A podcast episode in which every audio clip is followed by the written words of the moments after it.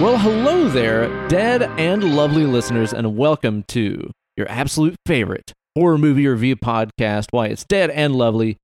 Here with the host with the most, isn't it? It's your good buddy Uncle Ben.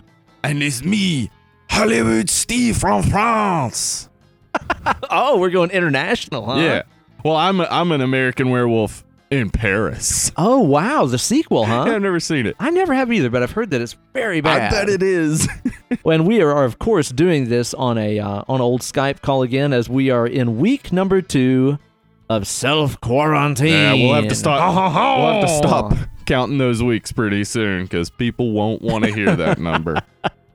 Let's just not remind Right, ourselves. Yeah, this is some uh, this is some weird times to be alive, man. Yeah. Very, very, very strange stuff. I hope that everybody that's out there listening is uh, taking our lead here and following our yeah, example and please. staying the fuck home. Mhm.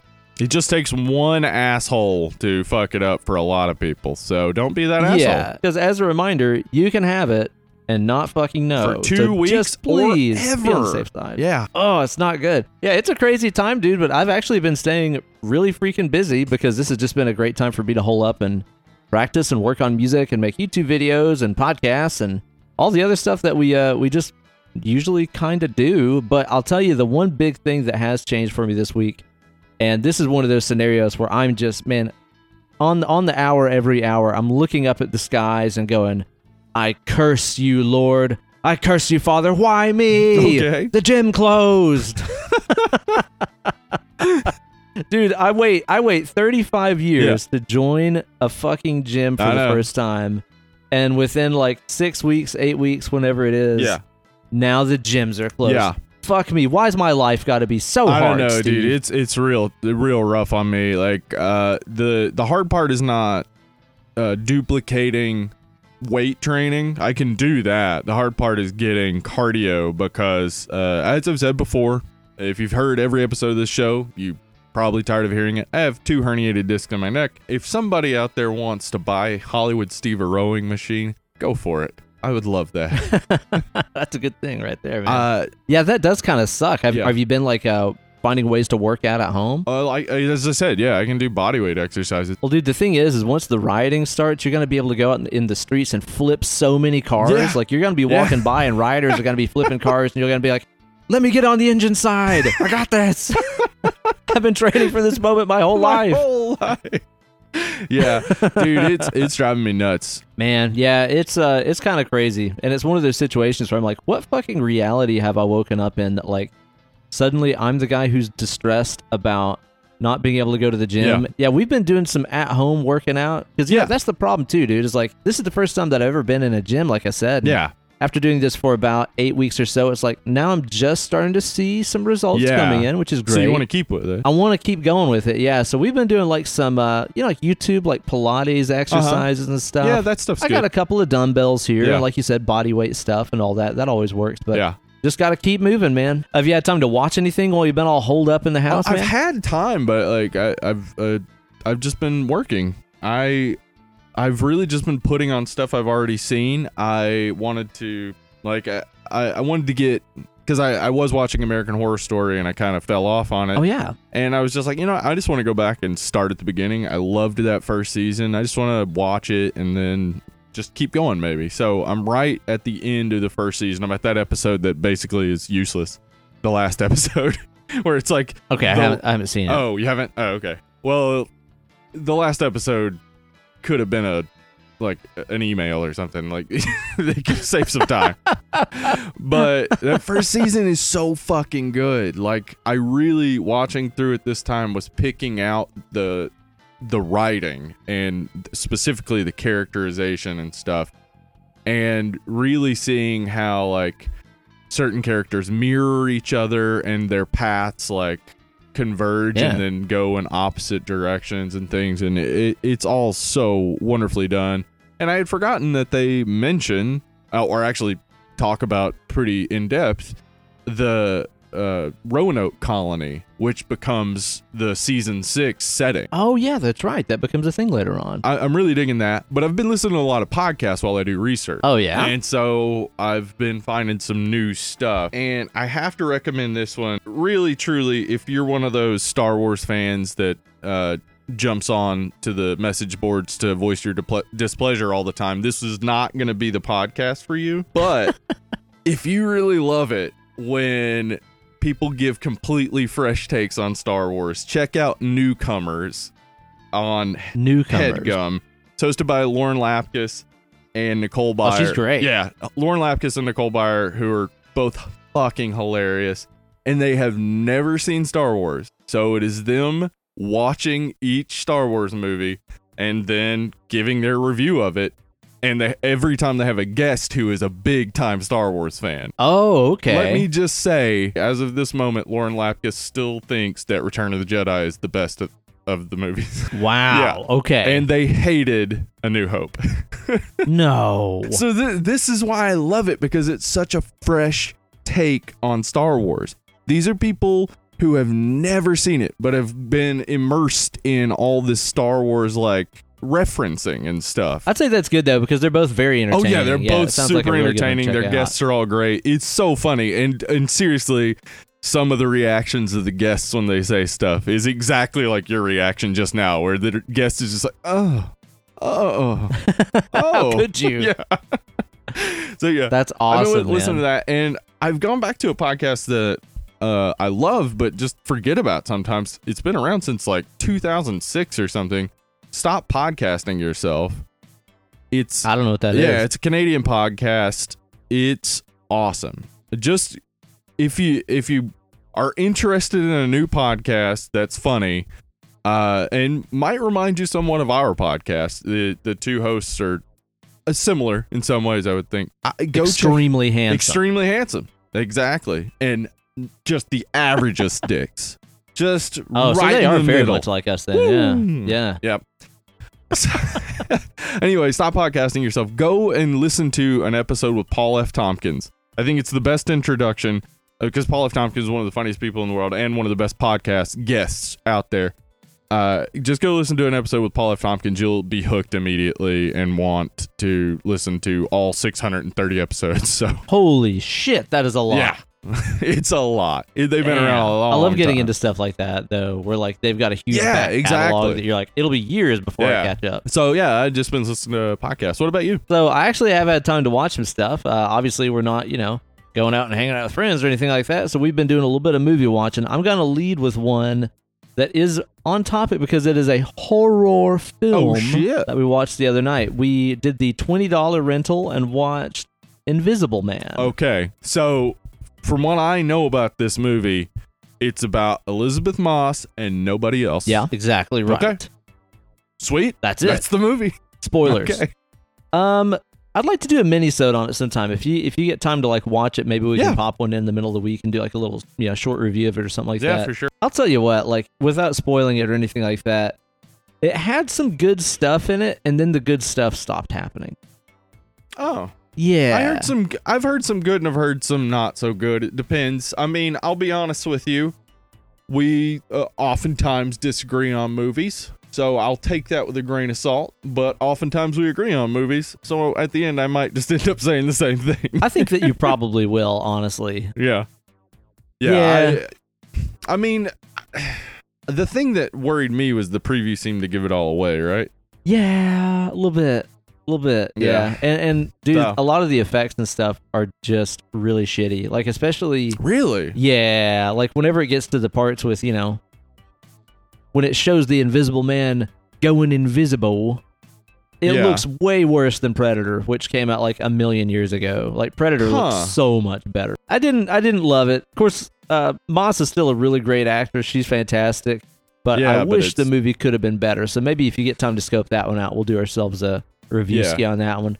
We also watched Bohemian Rhapsody finally Oh yeah. With with the Queen. with the Queen, and I got to tell you Mhm. what, it wasn't that great. I think this is one of the most overhyped movies uh, ever. That's what that's what I heard though from most everybody. Really? Like- See, I talked to a ton like- of people that were like, "Oh, I loved it. It's so fucking perfect. It's amazing." Huh. Hmm. Were they old people? They were old people. Yeah, old people don't know what they're They don't know what they're talking about anyway. nah, it wasn't great, man. Like I, I will say, like in the good column, the casting was absolutely unbelievable. Uh, Remy, what's his name? Malik is that the guy that played Freddy? Yeah, Rami Malek. Yeah. Uh-huh. His personification of Freddy and just the way that he embodied even his physical actions and stuff like that was absolutely insane. I mean, it yeah, he looked eerie. great. Yeah, the Yeah. the stills I saw of it, he looked he looked great. And like the the dude that played Brian May looked so much Mhm. like Brian May. He was fantastic. And the other guys in the Okay. band, every everybody casting wise was really great, but honestly, it's just kind of a boring story.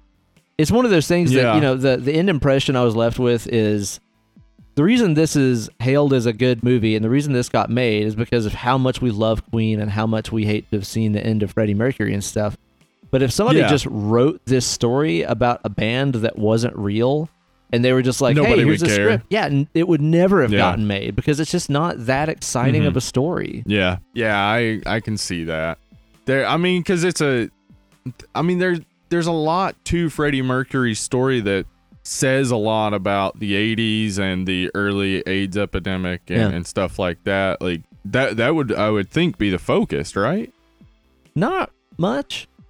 No, Not really. See, that's the that's the one interesting bit you could really pull out of it. Yeah, why would they not focus on that? I don't know. That's one of those things I don't know whose decision it was to snip a lot of that out.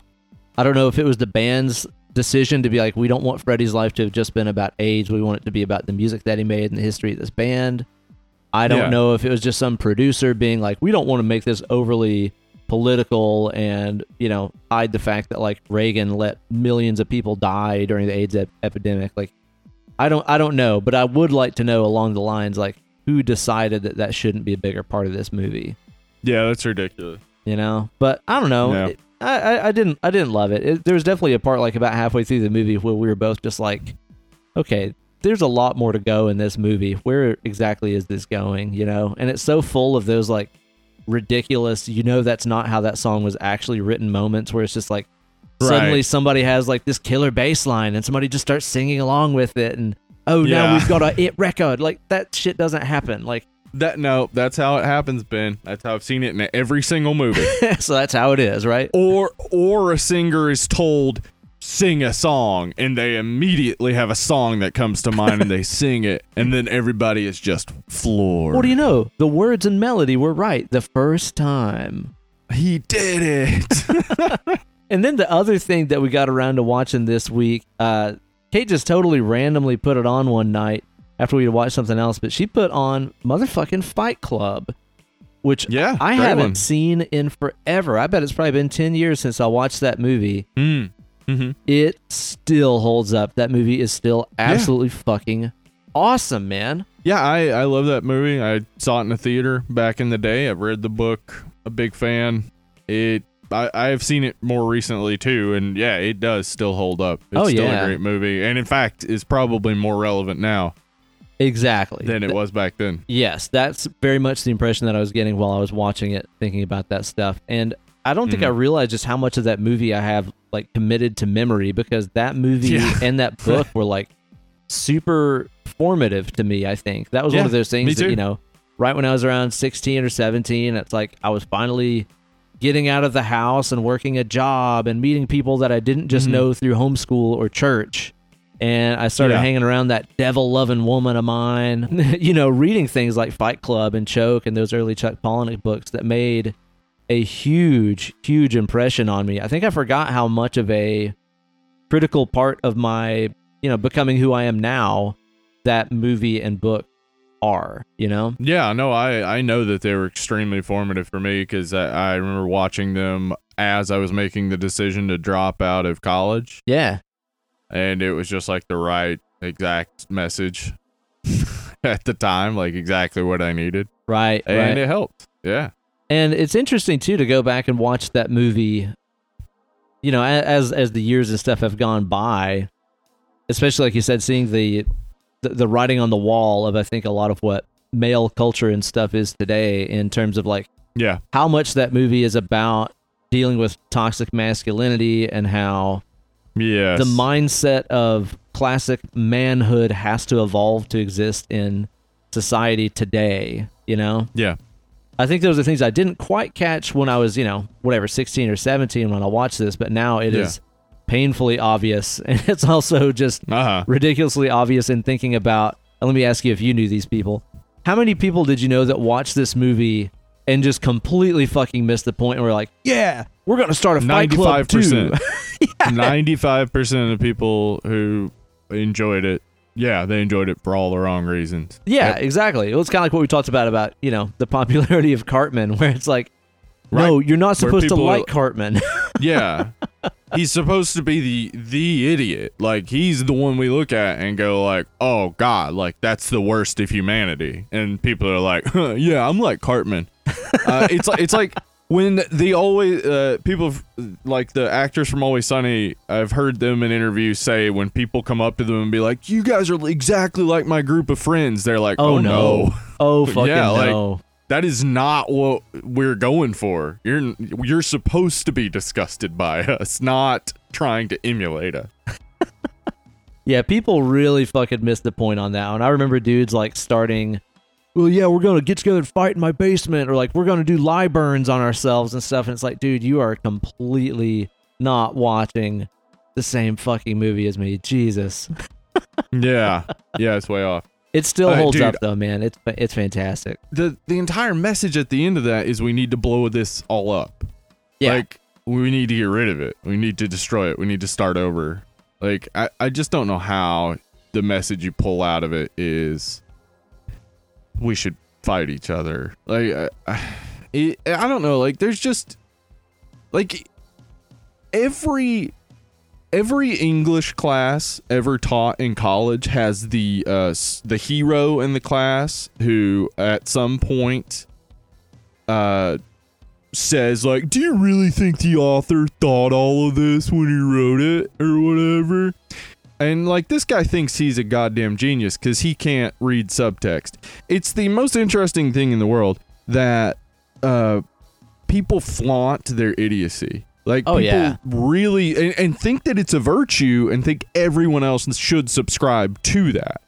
Like I, I just don't get it. If you if you can't read subtext that doesn't make you better as a human it makes you far worse. You can't understand what people might be trying to communicate to you other than the words they say Yeah, yeah. and that's insane to live a life where you just see the world as this flat 2D image that is easily interpretable. It's only face It's, it's ridiculous. Yeah, that, Yeah, that has to be very boring to me, you know? Yeah. Yeah, I, I would imagine that is a boring life. Yeah. Well, kind of on a similar topic too. This time, as I was watching it, I was watching it with the mindset of some some like fan theories and stuff I read a long time ago that I wanted Yeah. to see if they held water, and I think they really do. That Mar- Okay. Marla is also a fragment of his imagination and a fragment of his personality. Um, The of course, one issue I have with that is Yeah. that she interacts with the guys that are part of Project Mayhem. She interacts with them and they interact with her while they're also interacting with Ed Norton in the kitchen. Like she's at the door and he's in the kitchen right? and they're separately interacting. I'm sure that you, there's probably scenes with Tyler Durden where you can say the same stuff, though. But there aren't. That's the thing. That's what I was gonna say. Is Huh. there are no scenes like that with Tyler Durden. Yeah. There are no scenes where they they interact separately. hmm So that that seems to be but I I have yeah, I I like that theory cuz she seems to be like maybe a representation of of uh his feminine side. Exactly right. Yeah, that's what I get out of it as well. And at the Yeah, end of the movie, and, it's him. and maybe there's like a meaning there. Yeah, Yeah, because Yeah. especially at the end of the movie, I mean, after he basically suicides Tyler, the masculine side of his personality, because he's Yeah. watching how much damage that has inflicted on on modern society, and then he, you know, basically embraces the the feminine aspect of his personality, if you want to look at it that Yeah. way. That is Marla.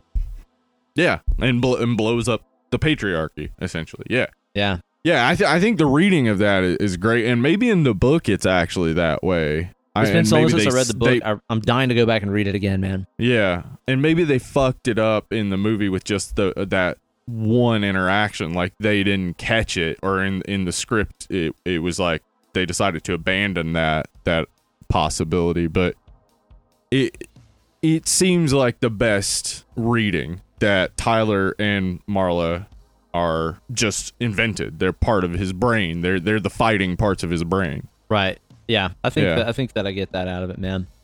Yeah. Fucking awesome movie. Still holds up. I recommend it's going great. back and checking that one out again if you haven't seen it in a while. But of course, Steve, we're not just here to chit chat and shilly shally about all these other movies. We're here to talk about I love to shilly yeah, well, shally. of course, we all have a little shilly shally here and there. Yeah. We're here to talk about a American Werewolf about London, That's the one. Yep.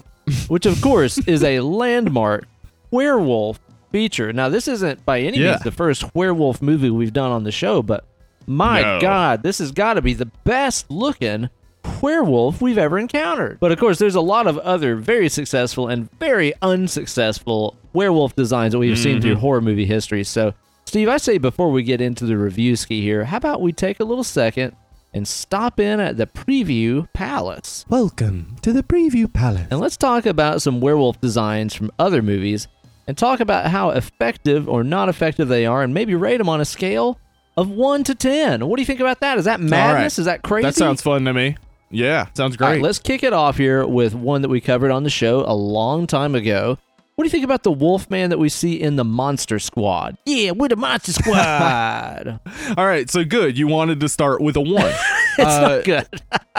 yeah, it looks terrible. It looks like it looks like a cat face. He can't turn his head. It, uh, but the the body proportions are better than a lot because I, I think the Wolfman, if if it's gonna be the Wolfman from like Universal Studios, Yeah. and that's what they were going for, the Wolfman has to look more man than wolf. So that was good. But the fact that he he can't turn his head, and also that the face is completely flat like the Wolfman, like He has no that's the snout. one- Yeah.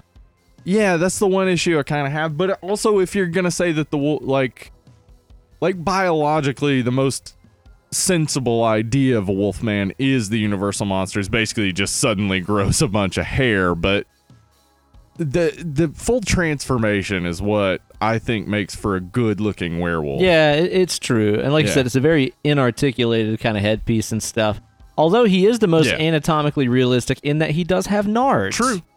He's got them nards, and most of the werewolves we see wearing no pants and have no genitalia. So I'm gonna give it a two because it at least fits in that fun movie very well. Where it's like if you had a full on terrifying werewolf like you have an American werewolf. yeah, werewolf, that would have sucked. whoa, it would have been Yeah, yeah, because the kids couldn't shit. fight it. Yeah, exactly, and it would have scared the shit out of kids and stuff too. So I'll give it a, a, Yeah. a mercy point for fitting the movie because that also has like the most non terrifying Dracula ever in it too. That's true. The, but he he is also a Dracula that uses guns and throws a grenade. So that's pretty much the coolest It's a pretty Dracula cool well. Dracula. What do you think about the uh, the werewolf in Silver Bullet, a Stephen King flick? Yeah. Okay, so Silver Bullet, uh, Silver Bullet, I believe the designs were by a Rick Baker uh, student, and considering the glut of werewolf movies in the There's a eighties, lot. there are a lot. It looks better than a lot of them. It's okay. But in, yeah, in comparison to say two movies that came before it, The Howling and and uh, American Werewolf in London, it looks bad. It's not a great So- looking werewolf at all. Like honestly, it looks more like the face of it looks more like a bear, or like if you've seen that thing of like the bears that have mange, you know, where some of their hair's Mhm. falling out and stuff. It looks more like That's, yes, that. that's a good comparison right there. yeah, there. it doesn't really look like a wolf face or a dog, Yeah. like a canine kind of thing at all to me. So yeah, that one's not Yeah. very good. I'm gonna give it maybe I'm gonna say it's a three because it is better than Monster Squad. Yeah, that's what I would say. You know, It's about a it's about a three. It is better than Monster Squad, and it looks more lupine, I would guess, but still not still not in the ballpark of other movies around this no. time. Uh, now I actually haven't seen The Howling, so I can't comment on that. I haven't seen it since I was a kid, and I really don't feel comfortable commenting on it. I looked at the werewolf, and I remembered that the design was cool, but like, I mean, it, it looks great.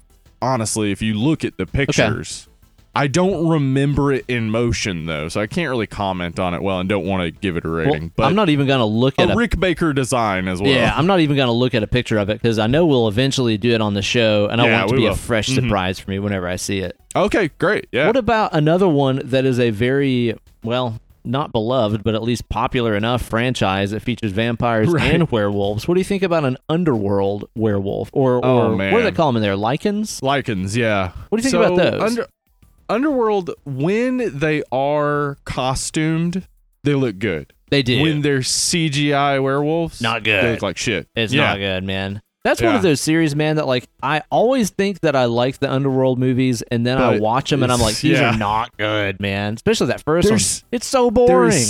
Yeah, it is all exposition.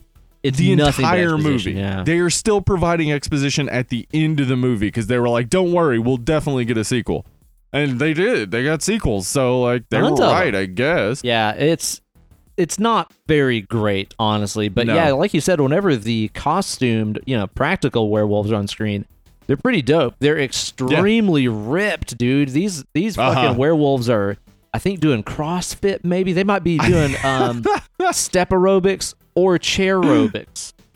I wonder, like, like when you see a ripped werewolf, like.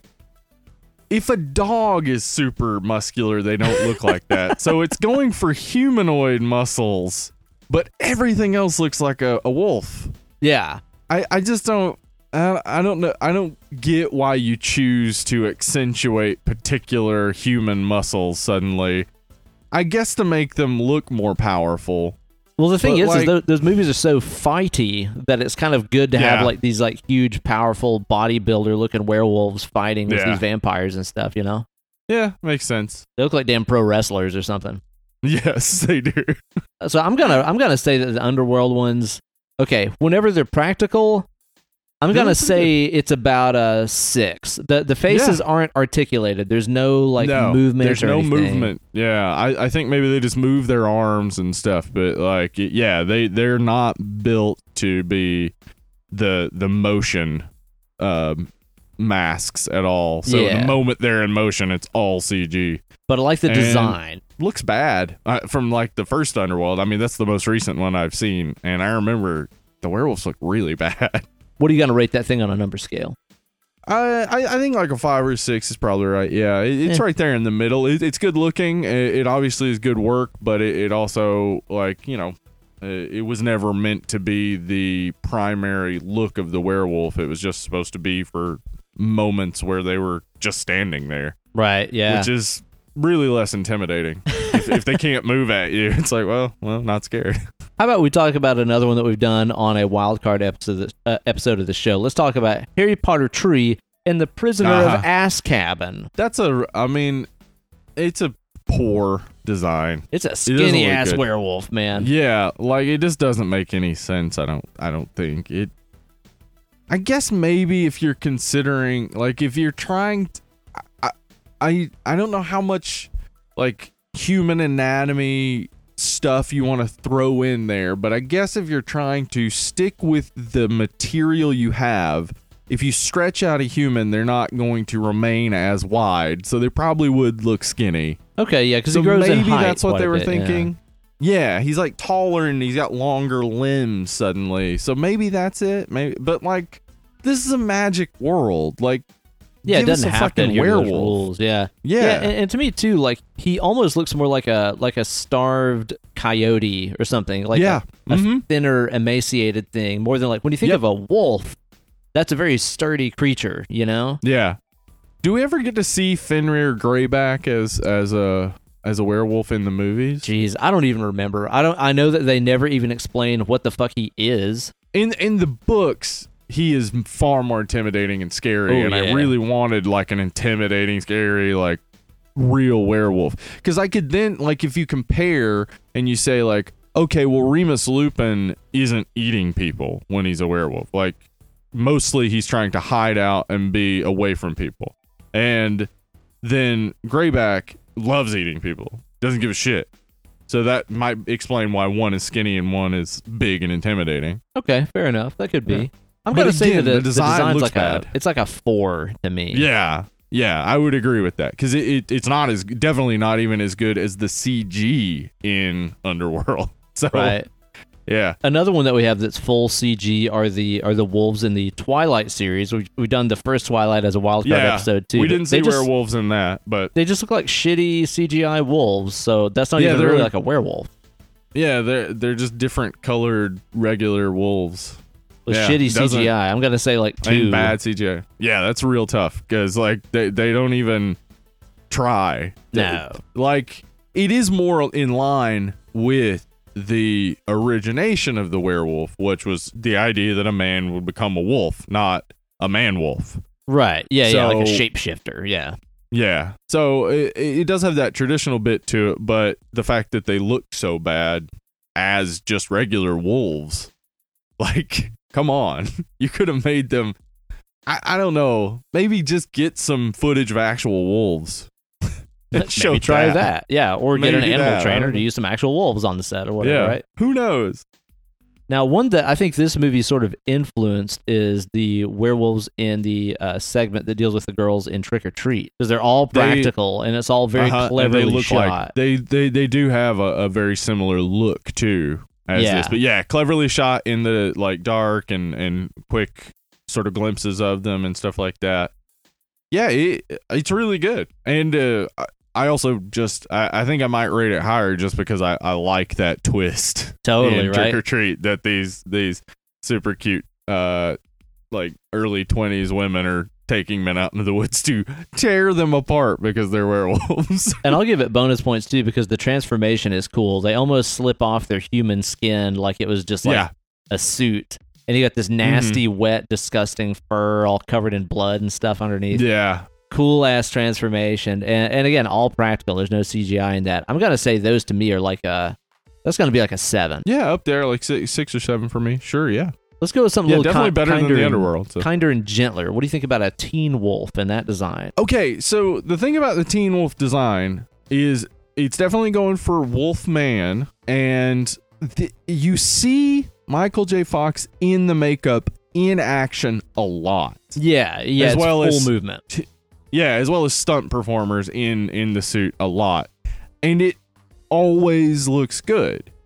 Now, does it have the ferocious appearance of any of the others? No, but it's not supposed to. Yeah, it's not it's meant to be supposed to be a fun movie. I think it, it succeeds in what it needed to do for the flick. yeah, it really does a good job there. And obviously, whoever was doing the makeup had had come up with some real smart ideas to make it work the way it does. Because he talks and it, it looks good. Like he's able to do a lot with facial expression still, even with the makeup on. So I, I think it was a good makeup job. Well, how are you going to rate that thing?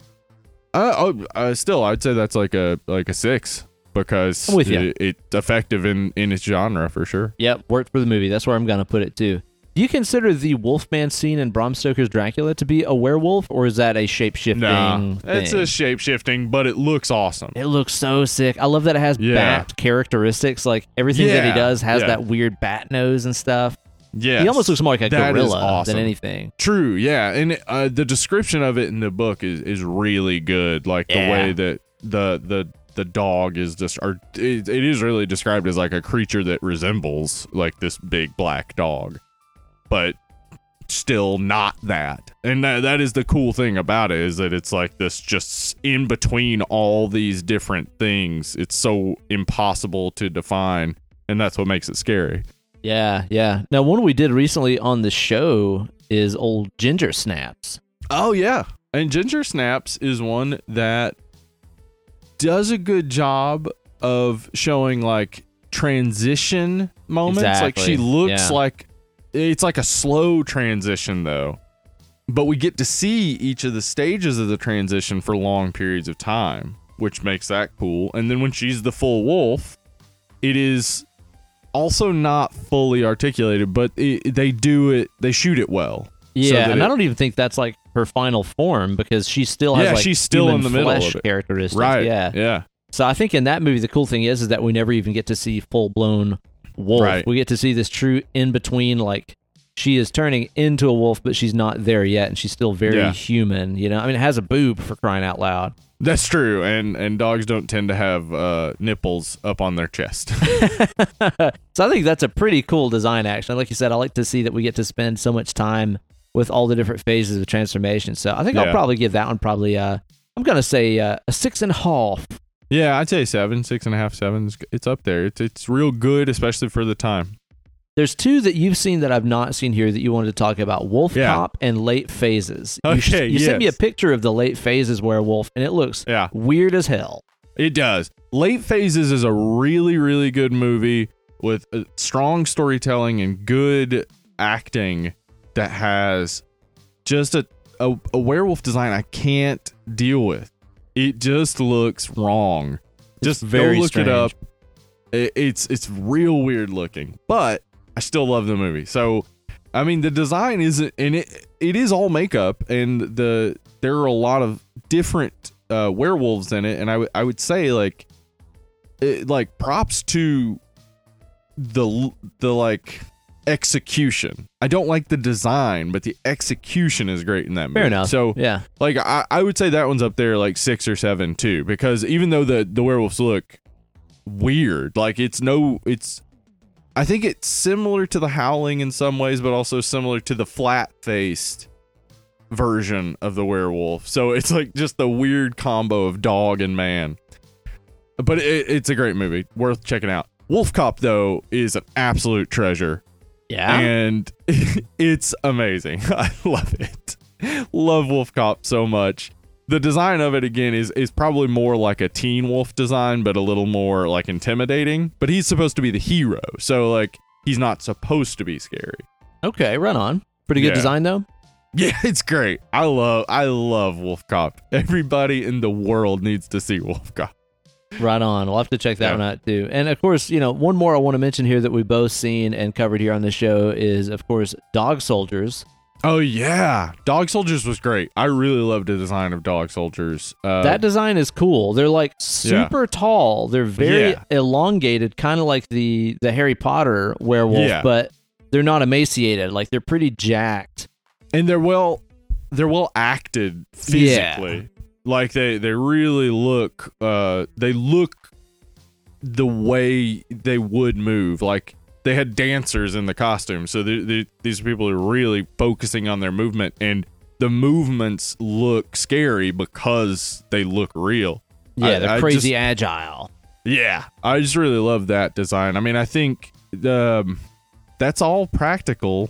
I'm pretty sure, and uh, I mean, they did a good job. Again, like as I said, Rick Baker was in a different world in this movie because he's showing things in pure light, like lingering shots. There are some shots though in Dog Soldiers that do linger a bit on the costumes, and they it it holds up the value of the costume because you look at it and it's like, yeah, that looks great. Like they do look good. I don't see Uh, seams. Yeah, the faces are not articulated, which No, I'll, I'll not. ding some points off for that. It is just a Yeah. still facial mask that doesn't really move or anything, but it Yeah. does look really cool. And again, they're Looks shot cool. very smart.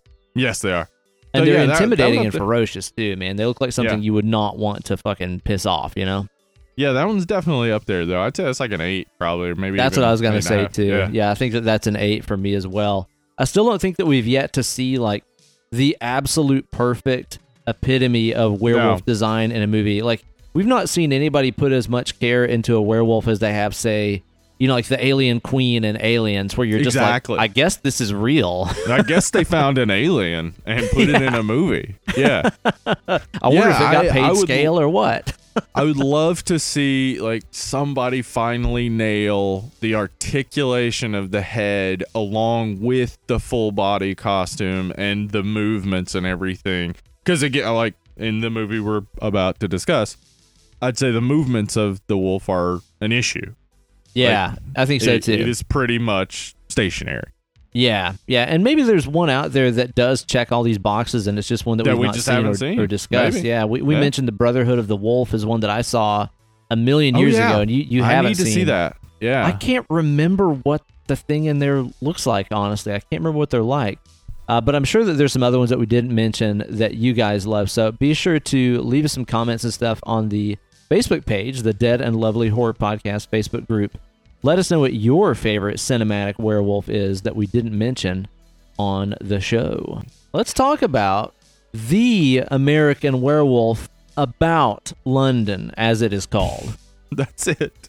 From you get all the prepositions absolutely right. All the articles, one hundred percent. Yeah. I know. I was homeschooled, dude. I know I'm right. The Armenian werewolf in Larndarn. That's the one, man. I assume this is not the first time that you watched this flick, man. Do you remember the first time you saw this movie? I don't remember the first time I saw this movie, but this movie uh, is ingrained in my head. That means I saw it as a kid, and it really affected me. Specifically, the scenes between him and his friend. Yeah, yeah. uh, as he slowly decomposes. Those were always stuck in my head, but like as never as like scary. Even Yeah, though totally. like like even though the the makeup is really good, the moments are all funny. So I yeah, think there's like, a lot of levity to it. yeah, I think a lot of what stuck in my head was like that initial like oh no a dead person and then like oh but this is funny. yeah, because it doesn't really play it like, oh, this is also a zombie movie on the side or something like that. right, yeah. E- Even though it is kind of slightly a little bit, man. yeah. Now this is another one of those ones that I didn't see until I was like well into Right. my well into my twenties, and I think. I think the first time that we watched it was probably with our friend Brandon Suttles. I'm, I want to say this is one of the ones that he showed us. I might be wrong about Old that. B ran.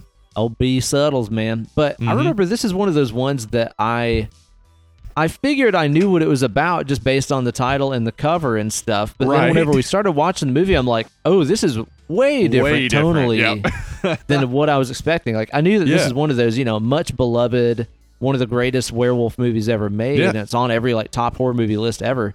I Mhm. really just expected it to be a horror movie, but No. it's so nicely comedic Yeah. at times Yes. too. I was not Yeah. anticipating that, but yeah, I remember the first time that I watched it, I I loved it, man. And every other time that I watched it since, I've been like, why don't I watch this movie more often? That that is always my uh, reaction to it too. Each time I rewatch it, I'm like, I why don't I talk about this movie more often? It Yeah. really does something special, uh, in in the way that it combines comedy and horror without yeah, like without one undercutting the other, which is what easily could happen. Uh, I, I I think we should just look a little bit about like the history of comedy horror, and mostly like the history of comedy horror up to this point was a comedy set in a horror setting. Abbott yeah, and totally. Costello meet Dracula, like that sort of thing. Yeah, yeah, because that's the thing about this movie. It's easy to watch this, and just based on not only the special effects, but the the tone, and like you said, that combination of horror and comedy and stuff. It's hard to remember sometimes that this came out in 1981. I mean, it Yeah. was recently the 70s when this was made. You know, Yes. So we're, it- we're so is used a- to like horror comedies and stuff that we get nowadays, Yeah. like Shaun of the Dead and all those other ones. Exactly. This is a very like familiar genre to us. But you got to remember, if you sat down in 1981 to watch this, and you were laughing, and then also seeing brutal, over the top gore and suspenseful moments, this is a very new experience. Yeah, and we definitely wouldn't have Shaun of the Dead or Hot Fuzz without this movie because No. uh, Edgar Wright is a huge fan of this movie. Oh yeah, it was a Uh, big I- I influence mean- too on Sam Raimi Yeah. doing the Evil Dead movies and all that. as well. exactly, yeah. But uh, th- this movie, essentially, what happened was John Landis had written this movie in 1969. He Whoa, got that's a long time ago. Yeah, he got the idea while working on the movie Kelly's Heroes in Yugoslavia, and he was being driven to a location. And as they were driving, the driver pointed out on the side of the road there were some gypsies having a funeral, and they were performing a ritual to keep the dead man from rising out of the grave. Oh, you wouldn't want that. Right, exactly. So John Landis, uh, you know, his, driver was sort of presenting this as, look at how stupid they are, etc. But uh, John Landis was kind of in his own mind having to confront the idea of how how he would handle the undead. Like, how would he confront that possibility and then you know potential reality? And he realized he couldn't And so he started writing this character having to go through dealing with the undead. So this movie actually starts out as a movie about the undead, but it also brings in and incorporates the werewolf, which, as I've said before when I've talked about the undead, that's something that I associate very much with undeath. Uh, because when people turn into the wolf, they don't remember it. They may as well be dead. They have disappeared as an individual. Uh, Hmm, and yeah. then so like the these two things are really well associated, but I think this is the first movie and maybe one of the few movies that combines the undead and werewolves in a way that isn't hokey or actiony.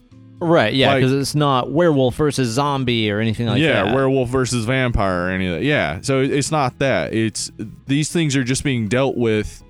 Uh, these themes are being dealt with undeath and also this transformation theme simultaneously. And it really was John Landis just being a young man in his early 20s dealing with, you know, becoming a man and becoming, you know, uh, an adult that other people look to and trust. It's like, you know, you know like do you kind of remember when people who didn't know you trusted you as an adult? Like I would say for when that most people responsibility kicked in. Yeah. mean, yeah. Yeah, for most people, it's that first job you get that isn't working for somebody you're related to. Like Mhm. somebody is like, okay, uh, we're gonna have you serve tables. You keep all of the money, and then at the end of the night, you give us the amount of money that people owed, and you're walking around with five hundred dollars throughout the night, and thinking like, why do they trust me with this? And it's just one of those like interesting moments where you start to recognize you're you're coming out of childhood and you're starting to be treated by the world as just anybody. And then you have to deal with that. You're no longer the special boy. You're no longer getting special treatment but also like people are treating you like an adult like you probably always wanted as a kid. So like their early 20s are this real confrontational period i think and this is just john landis sort of working through that through this character. And he got a ton of jobs off of this script. But Wow. every everybody loved it because of the humor because of everything.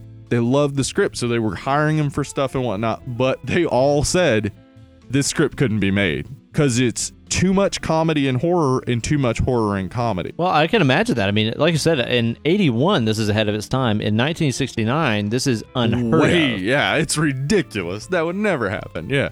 So it, it took him getting some success with, you know, stuff like Animal House, the Blues Brothers. He he got that sort of capital where he could then go and take that script and and get enough backing even though the the early on people were a little bit worried about how this was going to make money back he was Yeah. able to get the backing to make this movie he'd always wanted to make and that he had cared for and and really like worked to get made for over a decade so when you when you get this director who already knows what he's doing working on a script that he loves again you're gonna get a great product and in this case it's a it's an awesome horror movie that blends comedy in a way it's never happened up to this point so uh this movie ends up being extremely important but not talked about enough i don't think I don't think so either, man. And, and what's the deal with so many of these amazing comedy writers and directors being able to pull off horror so well? I mean, we yeah got rob yeah, reiner we just talked Rob about Reiner, Meathead. yeah. We just talked about him on Misery, and then even Yeah. Today we got Jordan Peele, obviously one of the funniest Edgar fucking Wright. dudes on earth. Edgar Wright, same deal. Because Shaun of the Dead, as we said in our Shaun of the Dead episode, it plays well as a horror movie. It's Yeah. just also a comedy. yeah, I wonder what the connection is between these guys being able to make us laugh and scare the shit out of us. You know? I I think what you have to recognize with writing is that comedy is the hardest to write. And if you're successful at writing comedy, you should be able to move pretty fluidly into other genres. It, sure- it certainly does look that way. Yeah, I mean, comedy in a lot of ways is about knowing character types and embracing them and subverting them simultaneously.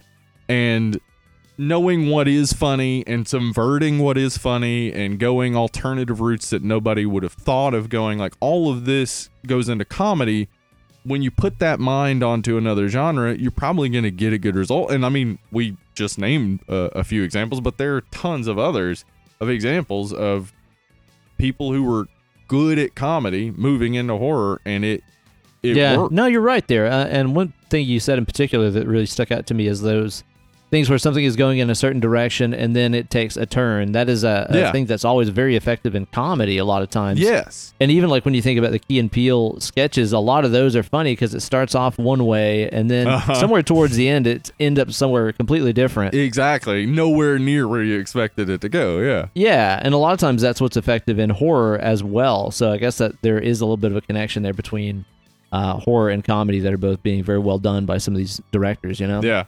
And I mean, John Landis had already done something a little. I mean, comedy had been doing this before, but he really combined the action sequences into comedy with the Blues Brothers. Oh yeah, Like, that's true. That's full of like that long car chase and all those crashes and stuff, which then you see sort of enacted here in Piccadilly Circus. But of course, this isn't just a John Landis movie. When you think about American Werewolf, you think of it as a John Landis and Rick Baker production because Oh, obviously. Rick Baker's effects are a cornerstone of this flick. Yeah. And I guess at this point, Baker had already signed on to do The Howling, right? Yeah, okay, so John Landis had been working with Rick Baker like on his script idea for a couple of years and basically gotten Rick Baker to do a bunch of designs and stuff. And then Rick Baker got hired to do The Howling. And John Landis of course was like, you know, worried that the design on The Howling would end up just being the design that was originally for American Werewolf in London and eventually convinced Rick Baker to uh to basically leave uh, one of his students in charge of the Howling with his designs and to come and work on American Werewolf in London exclusively. So, the Howling and American Werewolf in London are both Rick Baker designs. Uh, American Werewolf in London is a Rick Baker execution. so, wow, like, yeah, yeah. That's the and then he also he also did the Wolfman in 2010. So Rick Baker has done some werewolf movies. Yeah, no doubt, man. Apparently, there's also a little bit of a, a kerfluffle, I guess, between Landis and Baker because Landis Yeah. wanted this to be a bipedal wolf Yes. that walks like a man, and Baker was like, it needs to be on an all fours primal. Actually, it was the other way other way around. Oh, and that's okay. why that's why the howling vampire or the howling werewolf is bipedal because that Oh. was more of what Rick Baker wanted to do, but he didn't get to execute that. He worked on John Landis's movie. Wow. And the Yeah. special effects in this turned out obviously absolutely so incredible that they ended up changing the entire music video industry. That is because true. it's Michael Jackson's love of this movie Yes. that inspired him to get basically the entire crew from this Yep, movie. John Landis, Rick Baker, all on on Thriller. Yeah, man. I mean, Yeah. that's also too, isn't it crazy to think that at that time Michael Jackson's career was at a point where he's like, "Huh, I like the entire crew of people that made this movie. I should get them to make my video." Like at, Yeah. at one point, that's how much money music was making. yeah, that's pretty fucking crazy. yeah. yeah. And uh, a lot of the designs, I think, between you know the the sort of zombified, uh, what's his name, Jack in the movie, Jack Goodman. looks a lot like some of the zombies and stuff that we saw in in thrillers. So this is very much a Yes. good warm up for that. Right. Yeah, and there's that one point where everybody starts dancing in Piccadilly Circus. That was Uh-huh. probably it, right? Probably an inspiration. Pretty that sure been right. that would have been real weird. If Just suddenly everybody started doing the thriller dance, and they're like, okay. "In a few years, this will be a reference." yeah, you'll get it later. Now the effects and stuff in this are are all over the map. And I think the first thing that we got to talk about here is, of course, the the epic transformation scene, which is like two minutes worth of the movie. And one of the things that really sets this apart from other werewolf transformations is, for one, there's no ottoman that he jumps behind. There's no That's piece of furniture. He doesn't dive behind anything. He transforms in full light, which, as we've said a million times, the the two biggest aids for special effects are darkness and quick cuts. And this gives us long, lingering shots in bright light.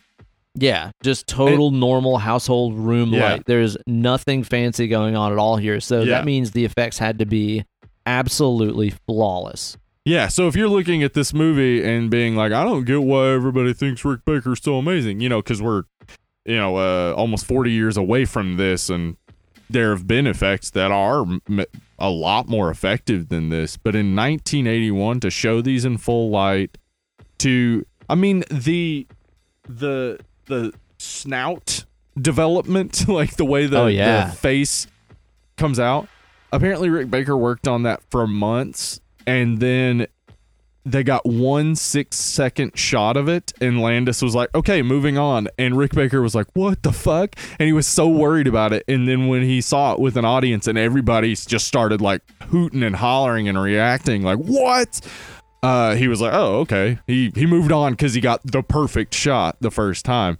Like he he was able to create these things he worked so hard on that John Landis didn't even have to do it over and over and like find the right exact angle where it didn't look fake. Like he he was able to just be like, boom, shot, done, move on. Wow, yeah, the effects were Yeah. so effective that you could have shot it from basically any angle and it would have Yeah. been like, "Yep, that's convincing as fuck." That's great. yep. Wow, man. Well, and the thing about it too that I think makes it so effective and so much different than other werewolf transformation scenes is that that guy is in absolute agonizing pain the entire time. Yes. It is, it is not like a, "Oh, what is this? I am becoming like a monster." Arr!" Nope. It's not that at all. In full pain, he's yelling and screaming and writhing in pain.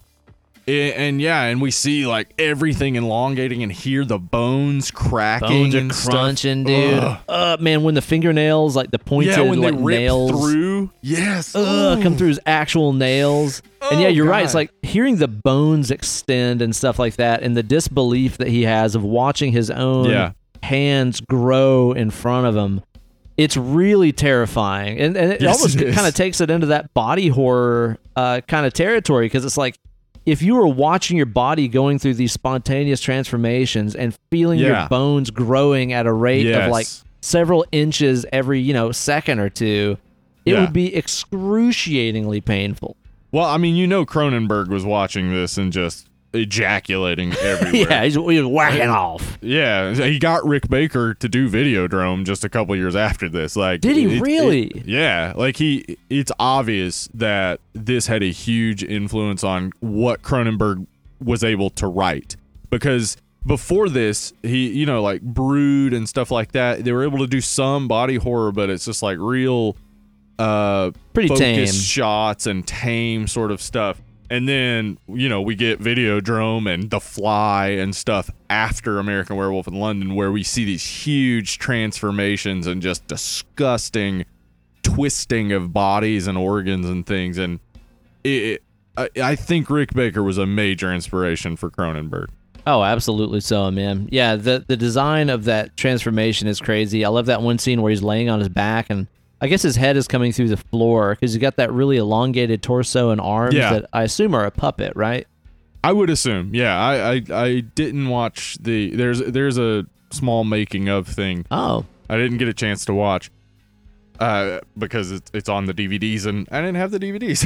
so, uh, but I, I assume a lot of that was just cleverly manipulated him through the floor, or whatever. But it, it I don't know, like they, they were able to do it so perfectly and seamlessly that even in those lingering shots, I'm not questioning it ever at any Totally, point. Like it just looks like a body deforming.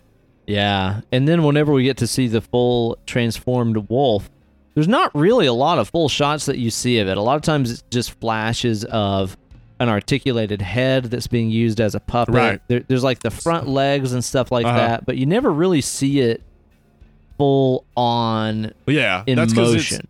it's operated from the back. so Right. uh, Rick Baker is actually in the back, and you can actually see. Apparently, in one scene, you can see his beard. If uh, if you pause it at the right moment, you can see his beard because you know he's he's just pushing the the wolf through the streets of London when it, it's supposed to be running. And this is basically like a, an actor using his arms to control the front legs, Yeah, It- like riding in a Baker, wheelbarrow. Yeah, yeah. Wow, man. That's fucking crazy. It's yeah, cool. it's one of those things that like it looks so sick that I want to see more. I feel like it didn't wear out its welcome where I'm like no. the scariness never wore itself off. Like there's a No. lot of movies where they show the monster so many times, just full Monty, that you're like desensitized to it. You just get used to seeing it. But in this Yeah. movie, you know, and when whether that's due to just limitations of how they could have shot it and stuff, by the end of the movie, I don't feel like I truly have an idea of the form of that thing uh, or its Yeah. scale or anything like that. It still remains scary to me even towards the end, you know? Yeah, like uh, there it even with the design, even though it's on four legs, it does the design seems to indicate that it could stand up on its hind legs. Yeah. Like it, it has that sort of hunch over look to it where it's like I can run on four legs or I could stand up. And I, I think Rick Baker was probably trying to push that in there because he wanted to do the bipedal wolf. But the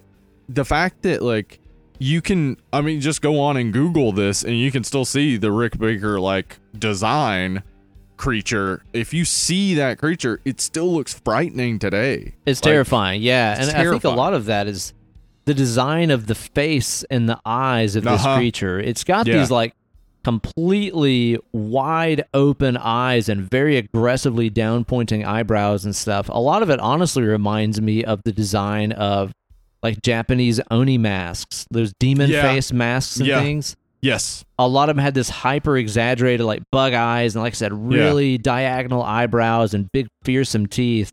Yeah. Uh, I wonder what a lot of his design inspirations were, and if that's one of them, because to me they're very similar looking. Yeah, I would like to know that too. I'd like I'd like to cuz there's a longer documentary that is that's on like the newest Blu-ray release. Oh, I- I'd love to see that. love to see it, but di- didn't get a chance. Did watch some interviews with John Landis and uh, also a thing with Edgar Wright and like the amount of love John Landis has for this movie really indicates to me like just how how the production operated in a way that obviously seems to have been fun, collaborative, uh, and and really given people a space to shine. Like Rick Baker won an Academy Award for the the makeup in this. Like the the the comedy that shines through with David Naughton and Griffin Dunne is there. Uh, Jenny Agutter, who is gorgeous, uh, also is is able to shine even in a character that I would say isn't isn't a well written female character. Like she she has no like real thoughts or anything. It's like she doesn't seem to exist before she meets him, and then she meets him, and her only real character is that she loves him no matter what. Like Right, even though yeah. he's crazy as hell, and like everything he says should be like, "Oh, I need to go now," but no, yeah, yeah, yeah, she's But in it- it. She's in it to win it. There's, I think, some reasons for that that we'll talk about a little while later too. Yeah, I think I think there's I, I think there are a few readings of this movie that we'll have to look into. But yeah, the the cast of this is great. Uh we David Naughton and Griffin Dunne, the the choice to cast them is real interesting because David Naughton up to that point had really just known for being the Dr. Pepper guy. yeah, The I- I'm I a read, too, pepper, you're a pepper. he like that- lost his his contract to that job because of how many times like his dick is out in this movie. Yep. I guess. yes. and uh, Griffin Dunne hadn't really done much up to this point either. So, like, the choice to put, and this was a $5.8 million budget, the choice to put these two relatively unknown guys as your stars, and then also to give them so many scenes just with each other is a big swing. Yeah, and, I think they've got great could've chemistry on They sta- on, on the They're camera really too. great. Yeah, they and they seem very believable. they improvised a lot of their sort of funny lines like No the, shit.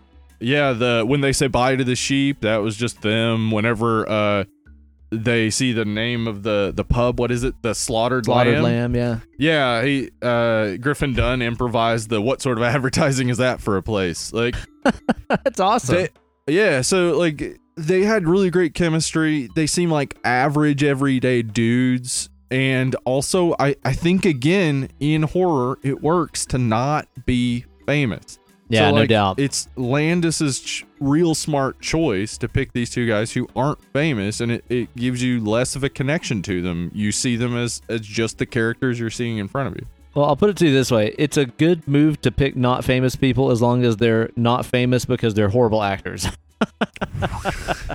you know what I mean? Like these guys are not famous because they're horrible actors. They should not be in the movie. Yeah. yeah, but these guys just happen to be really fantastic on screen with Yeah. each other. And, again, dude, Really good. Jack's makeup as he's decomposing, I think so is awesome. probably the most impressive part of this movie, Yeah. special effects wise. I mean, I mean, the transformation's amazing, but golly, Like the last form we see him in, where he's mostly skull, but Yeah, like the puppet. it doesn't look wrong. Like when he's talking or anything, it still looks right.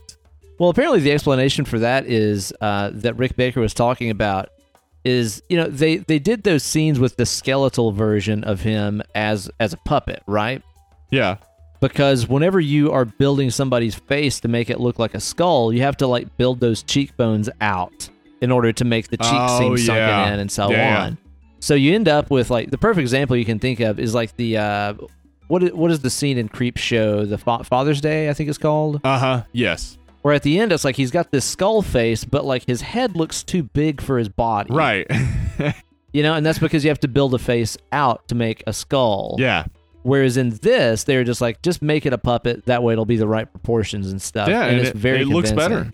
Yeah. But again, it's in a dark theater, which helps too. right. But dude, the scenes where like, whenever he has that first, you know, dream or vision, whatever you want to call it, where he sees his buddy and the wounds still look fresh and his Yeah. skin is like dangling off.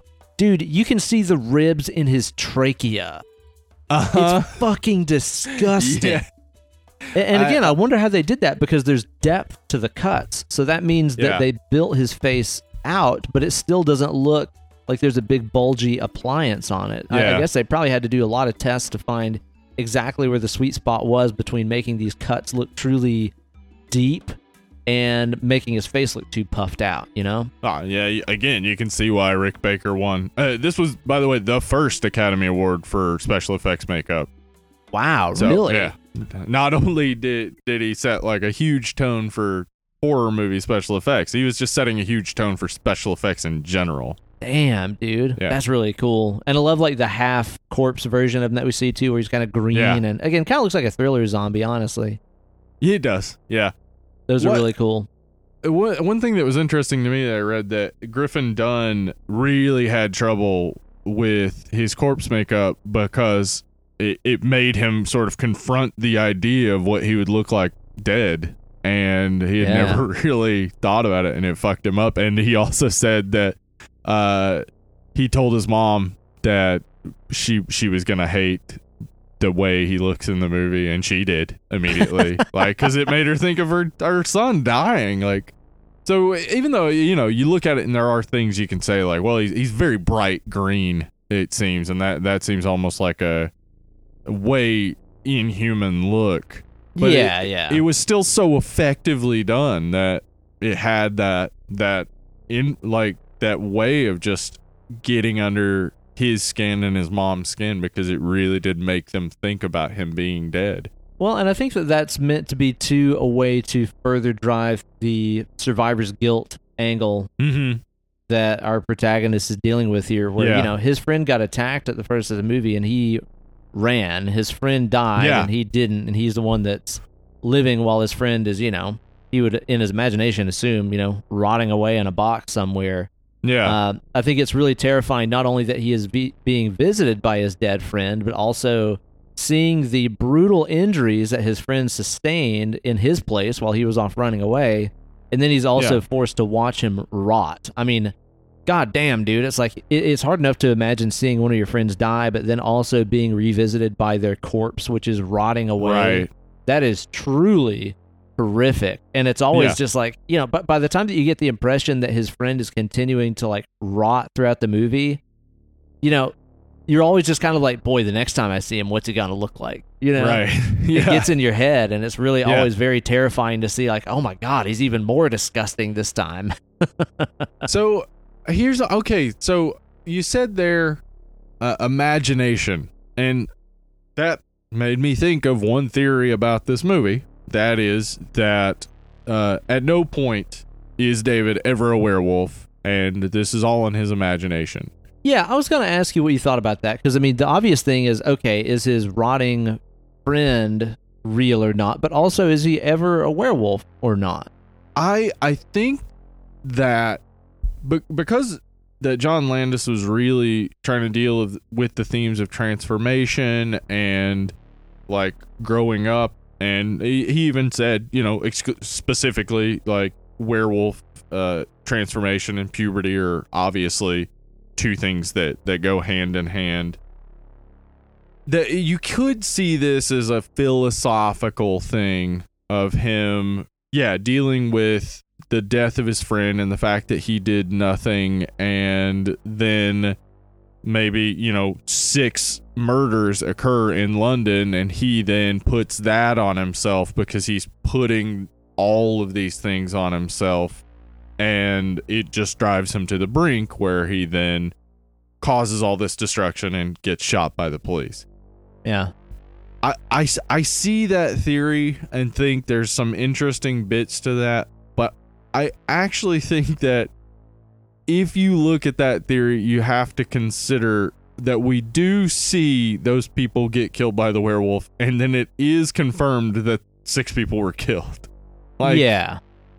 I, I don't know. It, if we saw that and we get the confirmation uh, completely separate from David, he's it's the doctor talking to the nurse, and we get that confirmation. It seems to me like this is all saying that these there is very much a werewolf in this movie. That's But- the impression that I get too. I, Yeah. I don't. I don't think that it's really a, a valid idea to think that he wasn't actually becoming a wolf Yeah. at some I- point in here.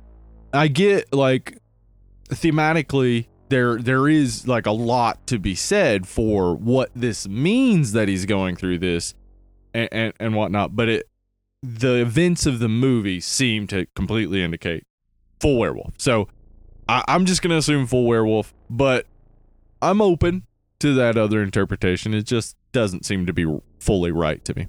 Well, the thing about that idea is too is that there are people in this movie that live out in the countryside, the people that we see out in the Yeah. slaughtered lamb that do seem to be very Exactly. aware of the reality of this situation. And this is something that was brought up to me by Deadite Kevin Bickerdike, Oh yeah. who contributes on the regular to the conversation over on and who knows what the hell page. he's talking about when it comes to horror movies, and specifically this horror movie. Yeah, So, exactly. Yeah, he'd made What's, it what's clear. he got to say? Well, basically, he'd made it clear that this is like one of, if not his favorite, you know, horror flicks of all time. Uh huh. And so before I watched the movie, I kind of picked his brain uh, about it a little bit, and he had some interesting things to say about some of the topics to watch for in the movie. Uh, that being one of them in particular is like who believes in a werewolf and who doesn't, because basically the people that still live out in the countryside Uh-huh. that are less, I don't know, less modernized, I guess you could say.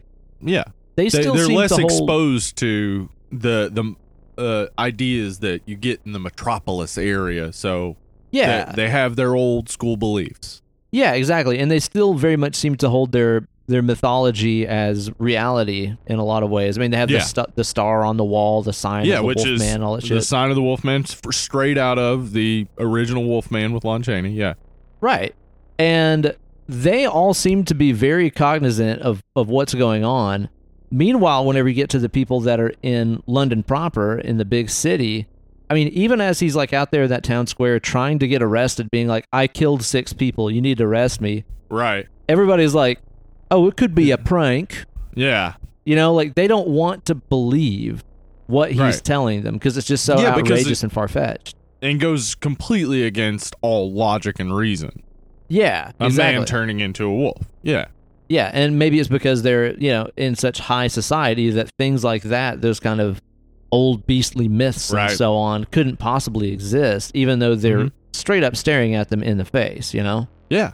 Yeah, no that that's that's very interesting because the the people in the country certainly uh I I love the way that they come in and everybody's a little like, you know, wary of them. They don't know who these people are and they're out in the middle of, of nowhere. It's supposed to be North England, but it's actually shot in Wales, but uh they're they're in the middle of nowhere. They're not seeing a whole lot of Americans come through. Everybody kind of you know, is a little uh, side eyeing them at first. oh, definitely. Then Well, it's a very it get- insular society, is the impression Yeah. we get. but it gets turned on its head almost immediately when uh, Jack mentions the Alamo, and then the the uh, bartender is like, "Yeah, I've seen that movie." Everybody in the bar is then like, "Yeah, we've seen that movie." It's kind of like this moment where, like, the yeah, they're out in the middle of the country, but they're just they're very much exposed to the rest of the world, just like anybody else. Well, I Uh, think that's and- also there to, to kind of bring forth the idea that while Americans just kind of go wherever and they just are Yeah. Americans wherever they go in the world, and we probably aren't very schooled about anywhere else's culture or history or anywhere like that. No. Meanwhile, it's like you can go to some middle of nowhere, you know, pub in the middle of, of the UK and here these guys know our history just as well as we do. Yeah. Yeah. Well, because in a lot of ways, because of Hollywood movies. But I, I would say also like that in this case, Jack represents the ugly American very, very clearly because what I would say the ugly American is that the stereotype that, that Americans get when they go abroad is that Americans can show up in a country and immediately other the people in the country, meaning they make the people in the country that they live in feel uncomfortable in their own country as though Ugh. they are the tourists. So that that's exactly what Jack does when he's like, "So what's up with that star?" Like he's just treating them like these things he's observing. These uh, interesting subjects. He's not treating them like human beings. And they are treating them like human beings, which is why it turns immediately when he asks about it. It's not just like we can say, well, yeah, it's about the werewolf, but they could have come up with any excuse to explain that. Why they don't is because he was rude. he was rude. They were talking about something. He had just heard this joke, which is a pretty funny joke about the Alamo. Uh, and then he he's not even laughing. He's just like, "Yeah, what's up with that thing?" Like, Yeah, he- he's yeah. not a part of the group, and he's seeing the group as other. It feels very much like he was just, you know, he wasn't listening. He was just waiting for his turn to talk again.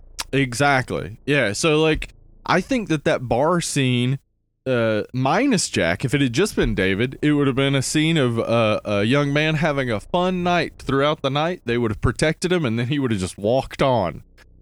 But they have this ugly American here who can't just respect people, who has to like see them as subjects, uh, and then they don't care anymore. I mean, it, I guess they do care. There's the guy who's playing chess who, uh, like, he has this influence on the town that seems to be like he's he's like the town bully. Like, he decided at some point we don't talk about the werewolf, and everybody's afraid of him. Yeah, that's the impression I got too. Yeah. So, but then like, later he seems to feel bad about setting the guys loose to to certain death. But it's like you're the one that sent them out, dude. well, no, that's the dart player who. Oh, that's a dark guy. Yeah, yeah, yeah. Sorry, Yeah. I mixed those two up. Yeah, I understand that because they both have uh, uh, big heads. And look, kind of look like they've been hit in the face a few times. Uh, the the interesting thing to me there is that like every everybody seems to just go along with the bully except for the the barmaid who is like no we can't do that. We can't do that. And then she does seem to convince them to actually go and save them uh, but we don't see any of that. All we see is the like weird moments, and it's it's interesting for John Landis to show us the moments where they're being weird, uh, but also give us that moment where they're just being normal, and then things get weird. Mhm. So what we what we get is a one-sided view of the country people where it seems like they're up to something. They're hiding something. And they are. But at the same time, they're being treated by these Americans and then later by this doctor from London like subjects, like foreign, like something unrecognizable as uh, a regular everyday person. So the fact that they're acting that way uh, isn't exactly their fault. they may be very open to tell everybody about the werewolf if people will show up and be nice to them. Yeah, and I think that there's definitely supposed to be a lot of those cultural differences pointed out to us through the movie. I mean, even just naming the movie American Werewolf in London Yeah. is very in your face. Like, these are Yeah. two cultures that are crossing. It could have just been Yep. a werewolf in London, but this is very Mhm. specifically. This is how an American werewolf would behave over here. Yeah. And uh, it's like you said, I think that we are kind of shown multiple times through the movie how just fucking obnoxious these Americans are over Yep. there. I mean, there's that one scene where uh, him and Alex are like down riding the subway and they encounter these like very Sex Pistols looking punks, Punk rock right? kids, yeah. And they've all got like crazy colored hair and piercings and leather jackets and stuff like that. Meanwhile, if you think about it, they're just completely minding their own business. They're not being Doing loud, nothing. obnoxious. They're doing nothing. They've done nothing. hmm And meanwhile, we've got our American dude here who's the one that's like making faces like a fucking six year old and being Yeah. obnoxious about it, right? hmm So it's like even in comparison to the hooligans who are actually very well behaved, you've got this guy who just looks like a fucking asshole. yeah. Yeah, I, I think there is a lot of that like confrontation of Americanness and Europeanness. Europeanness? Europeanness. that's it. Yeah. So there's a lot of that sort of conflict. And there's also a way of looking at this as uh as a, a conflict between Jewishness and whiteness. And John Okay, yeah. Landis grew up in a, a Jewish family and the the character is referenced as Jewish, which is why we don't get to see a lot of that sweet dick because the actual actor wasn't circumcised. That dick But- ain't good. yeah. But it, it it's about uh, like uh uh, in a similar way how the jewish community is within the american community. How uh the jewish community can be like picked out as different while also looking the same Hmm, and, and- and very much like an American in London is only recognizable by his Americanness. Uh, Okay, a Jewish yeah. person in America is only recognizable by their Jewishness. Like hmm. you, you are nothing special uh, as just an American. Uh, it's it's considered almost the base level right here. Like Landis is sort of setting American as the base, and then uh, placing it somewhere else, like London.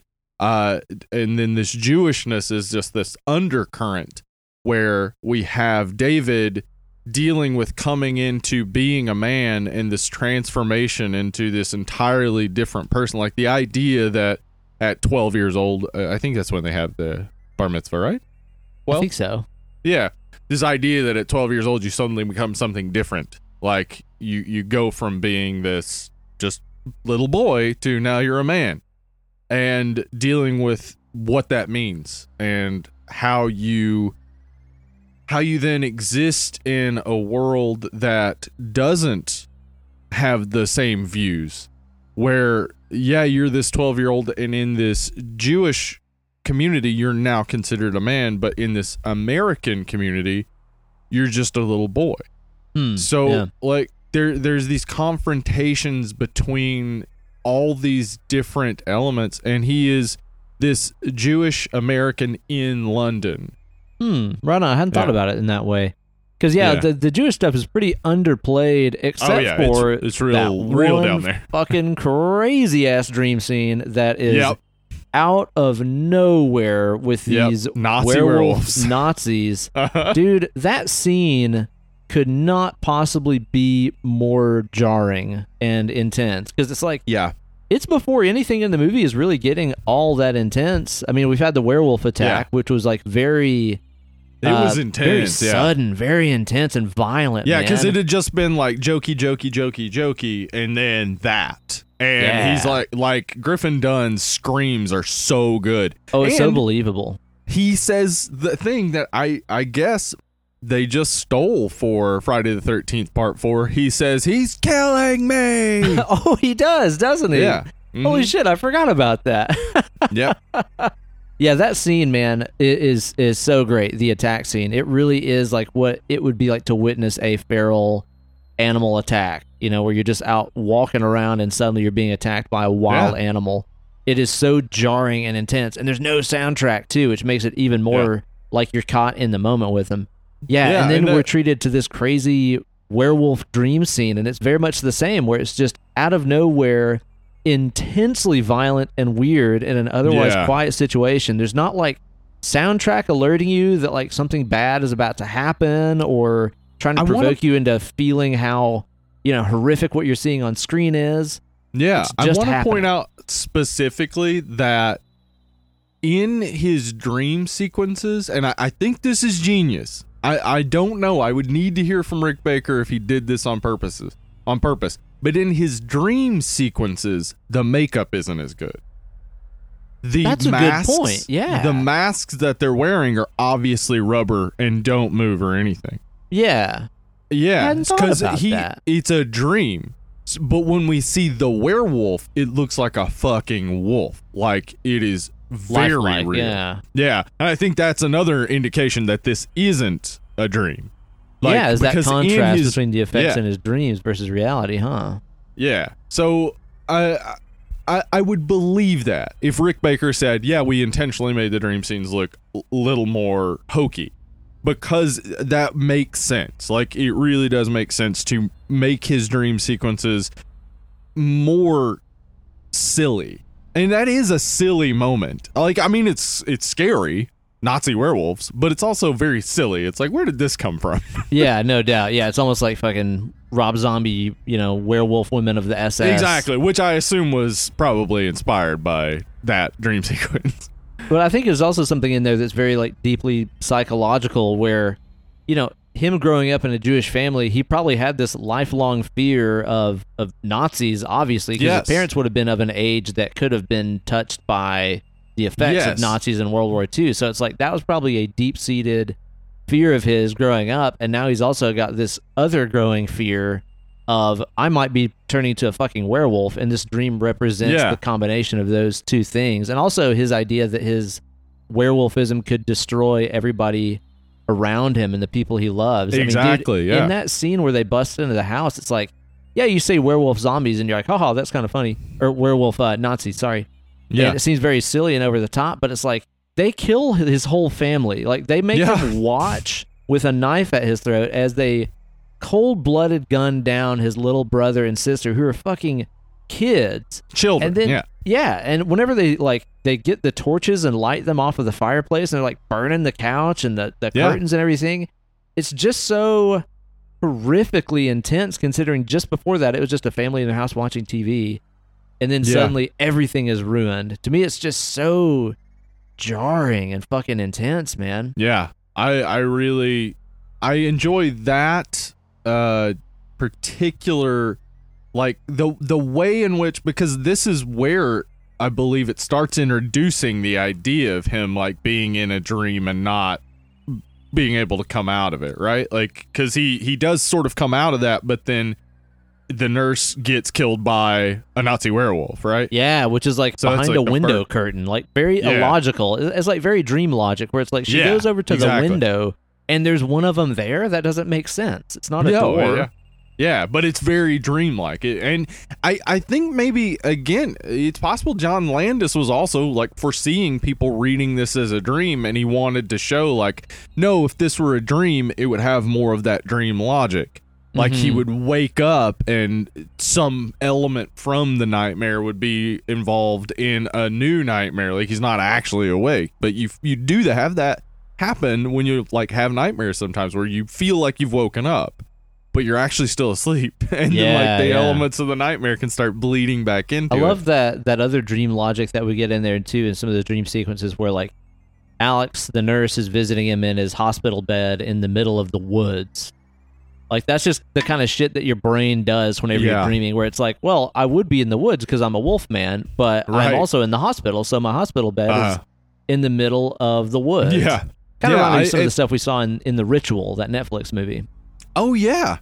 Uh also like the the way that he he basically in those dreams, it's like he's free. So like he he's he's feeling free and he's not the wolf. But that freedom is him like embracing the wolfness, like it's him running naked through the forest. Yeah, when he bites So, like- that deer, it reminds me of that fucking that SNL commercial with Will Ferrell where I think it's like for a deodorant or something. he just like Uh-huh. chomps that deer. Yeah.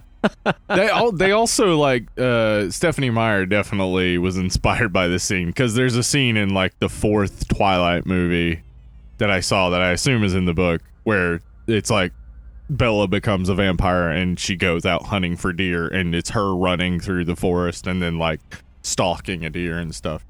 and it's very much like this scene. But this scene having much more joy and levity to it. The the way that like he he feels that freedom though in these moments and the way that he when he wakes up after the first night as a werewolf and he's like just he seems to be supercharged with energy Yeah, And, totally. like, really not not feeling bad or anything like he will feel bad when he finds out about the deaths but in the moments leading up to that he feels happy and he's full of energy and doesn't seem to be in the least bit like perturbed by the fact that he's naked in the middle of this park in London. Yeah, yeah, he just seems to be kind of like obsessed with how great he feels. yeah. So uh, there's something to then like the the transformation that is is a positive, is a good, like is something that he he wants or needs. So I, I I'm really trying to I guess parse out what what is the transformation supposed to be and at the end are we supposed to be happy for him or s- sad that he died? Yeah, and that's kind of the tone of this movie that is really odd. Um, Yeah. I mean, because obviously a lot of the movie he's here dealing with, like I said, the survivor's guilt of him living on while his friend Yeah. is dead. But then he's like also really happy that he's hot legging this hot nurse and stuff. Yeah. And some people have, have critiqued that and been like, there's not really like a definite tone. It's like, is he sad about his friend dying and himself living, or is he like ecstatic about this life that he's living over here? Like, it, it's a little hard to say exactly what his yeah. feelings are through a lot of the movie, and some people take that as a bad thing. But to me, it's it's cool because you just never really know what to expect. No, you don't. And and I think it's I think it's a good imitation of your 20s as well. Cuz like I mean, if you've survived past your 20s into your 30s, you've definitely dealt with somebody your age dying Sure. and you've definitely dealt with uh the fact that life goes on. Like somebody your age dies, you it's the first time you have to deal with it, but life also goes on and things continue and people are happy and everything in the world is still moving. And so like to expect a tone where someone's friend dies and then they're just devastated the rest of the movie, it's kind of uh unrealistic. Like Yeah, because he'd also be just experiencing being happy to be alive, probably. Exactly, As young as he yeah. is, yeah. That's part of survivor guilt is the is the feeling of being happy that you're alive conflicting with the feeling that you may be able to have done something and that your friend is not dead and or your friend's not alive and they're not getting the gift you have. So it's like the real conflict that you deal with. It's much more realistic if he is at times happy and other times dealing with the memory of his dead friend Well, it's just very manic, isn't it? It's just like two Yeah. complete sides of the spectrum right there. It's either Yeah. one or, or the other. exactly Of course, the whole movie, he's being told by his, you know, dead best friend who's rotting away in front of him that he needs to kill himself. right Like it's very just explicit. Yes. Like you should kill yourself, David. Yeah. you need to commit suicide. Like later in that Yep. in that theater, all the people that he killed are like giving him suggestions of how he should kill Yep. himself. ways to kill himself. God oh. damn! Like that is It's like dark. it's comedic and dark. Like just uh, the it's funny because it's presented so like the way that the the woman says like oh you can shoot yourself like it's just Yeah. like so, like there's so much levity to her voice and then but then there's the other guy the guy who got killed in the subway who is much darker and grimmer about it like it each each of the dead people still retains their personality from life And that I mean there's all that conflict, like all the different things he has to deal with in those moments. And then the happy side where he's just met this hot nurse and she's like, "Yeah, you can hang out at my apartment while I'm at work and yeah, don't worry you don't have any money and yeah, don't worry that you're obviously crazy. Let's do this." Let's have a bit of fanny fun. Fanny fun. Oh no. And boy, do they ever! They just roll all over each other. oh boy, and that that super hot shower scene where it looks like they're both trying to not freeze to death. Well, I mean, the thing is, though, is there is a point in any in any dual shower where you are just trying not to be cold. Yeah, they're just like tightly holding each other in like little delicate kisses. Uh, and that's because the water was cold. Yeah, you think about a shower sex as being like so romantic and stuff like that, or It's like sharing a shower a shower with somebody. It's really not all It's that not. much. you gotta, you gotta get like, you gotta have like a rich person shower with a ton of room, and Tons where of you're not worried about falling. that too. Yeah, yeah, that uh that sex scene goes on a long time too. yeah, and they cut a good bit out of it to get the Wow. the, the rating. So, yeah, uh, there were also there was also more dick, but of course they cut that out because he was uncut. They had to cut it because he was uncut. Got it. so, what do you think is with Nurse Alex's fascination with him? Because she does just seem to go right along with him without even giving too much Yeah. second thought to the fact that, like, this is a guy that was a witness to a brutal murder. He Yeah. is saying he's a lunatic and that he's losing his mind, and she just Yeah. seems to kind of go right along with it. Uh, I'd say simple explanation. He's a cute, funny foreigner. Uh, it's it's kind of like like you know how a British accent can pretty much convince an American of anything. Oh, yeah. Like you put a British accent to anything, and Americans are like, it, it sounds probably like that's true because of the Britishness. Right. Yeah, it's easy to fall in love with that. Yeah, so you know, people have their their own exotic exotic ideas of Americans as well. So I you you wouldn't be surprised you could do well in Europe as an American.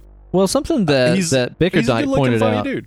Yeah, Yeah. and something that Bickerdike pointed out as well in our in our messages we were uh, exchanging there is Uh-huh. that there's clues all around her apartment that she's a little bit of a what would you say an Ameriphile, an Americanophile. Yes. And yeah, there's so many like uh like uh movie posters and things like that. She has Disney like artifact.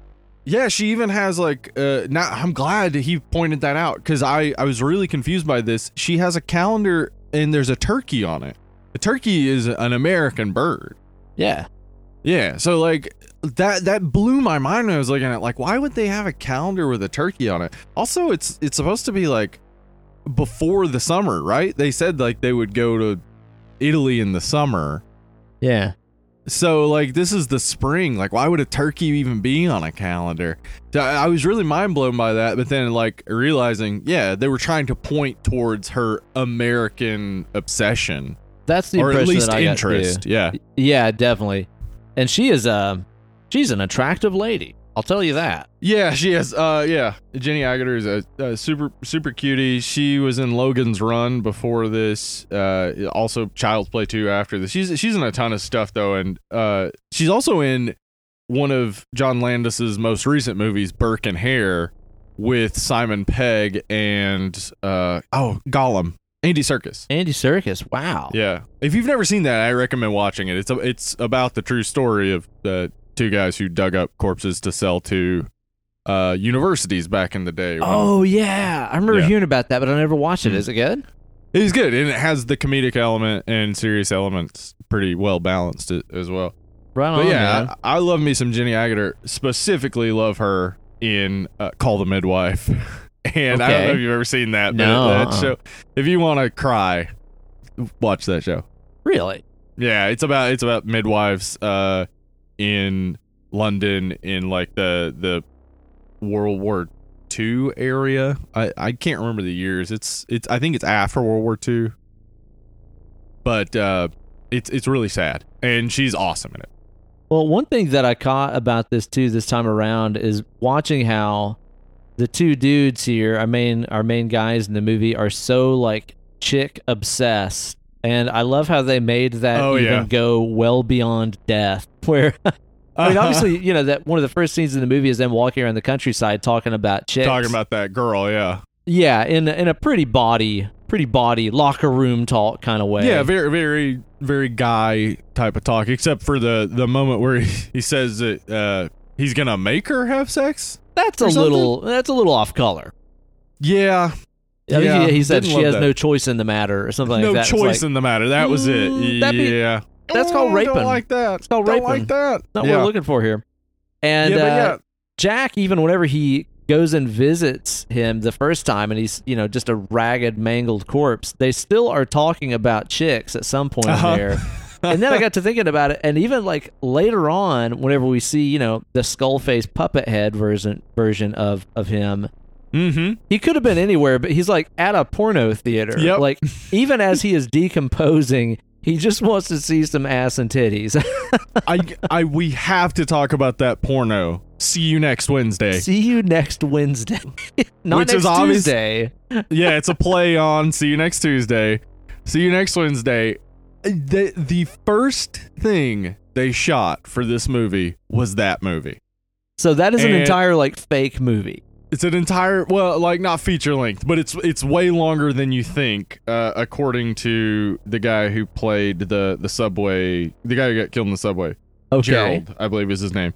Uh, he said that like it, it was it was a full like 20 30 minutes or something and uh it's way funnier than ju- the stuff that they showed like there's even more like jokes to it but we do get to see a couple of jokes like the guy come in that one guy comes in and he's like how dare you and the guy's like the guy's like i don't even know you and he's like not you you twit and then he says it to the woman and she's like i don't know you and he's like right Sorry. I love hearing that they went like the extra mile to make that as its own Yeah. little mini movie. It's like in Home Alone when they filmed a Yeah. decent portion of Angels with Filthy Souls Yes. or whatever.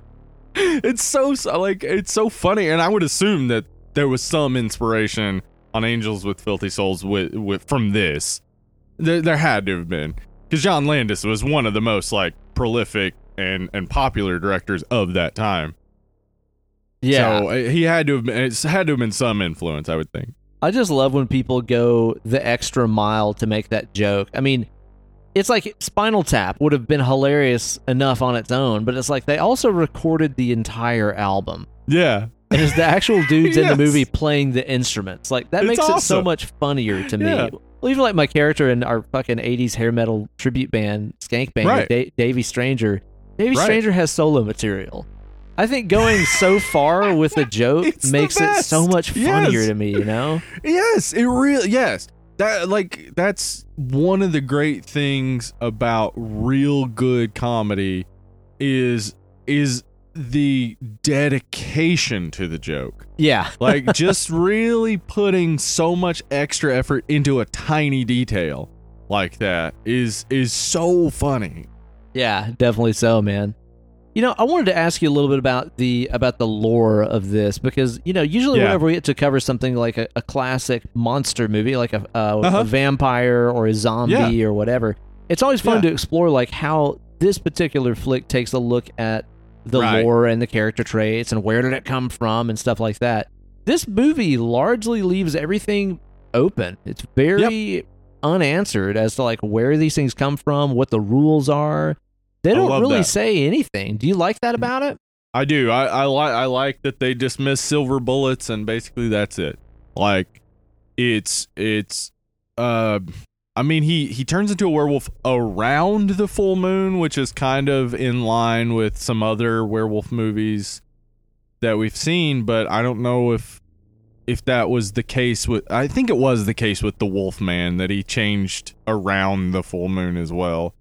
But like they they don't get into it at all because the expectation is you you have a pretty good idea of werewolves and we don't we don't need to explain all of these elements but we do have to say uh, you don't need silver bullets you can just use regular bullets Yeah. Well, I think that what this movie did so well that even movies that are continuing to be made, you know, 30 years after it, uh, have not picked up on is it's like the the idea of a werewolf has been so implanted into pop culture and society that you don't have to fucking explain it.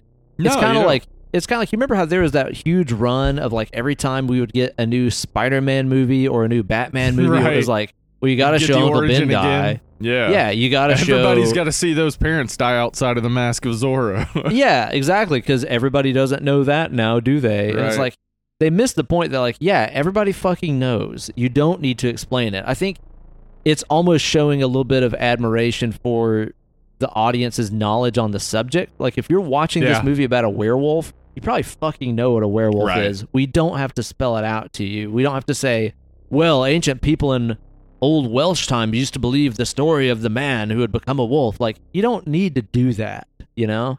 I really hope in the Matt Reeves Batman that uh, they they show the Batman uh, origin again, and they just have the robber go. By the way, name's Joe Chill, and he walks out. just like at, so so they can be like, look, we added something to it. It's not it's not the same thing as all the other ones. We threw the name in there. totally different, dude. Completely different. Or he Uh, just so- throws it, throws him a business card. Call me, kid. Joe Chill.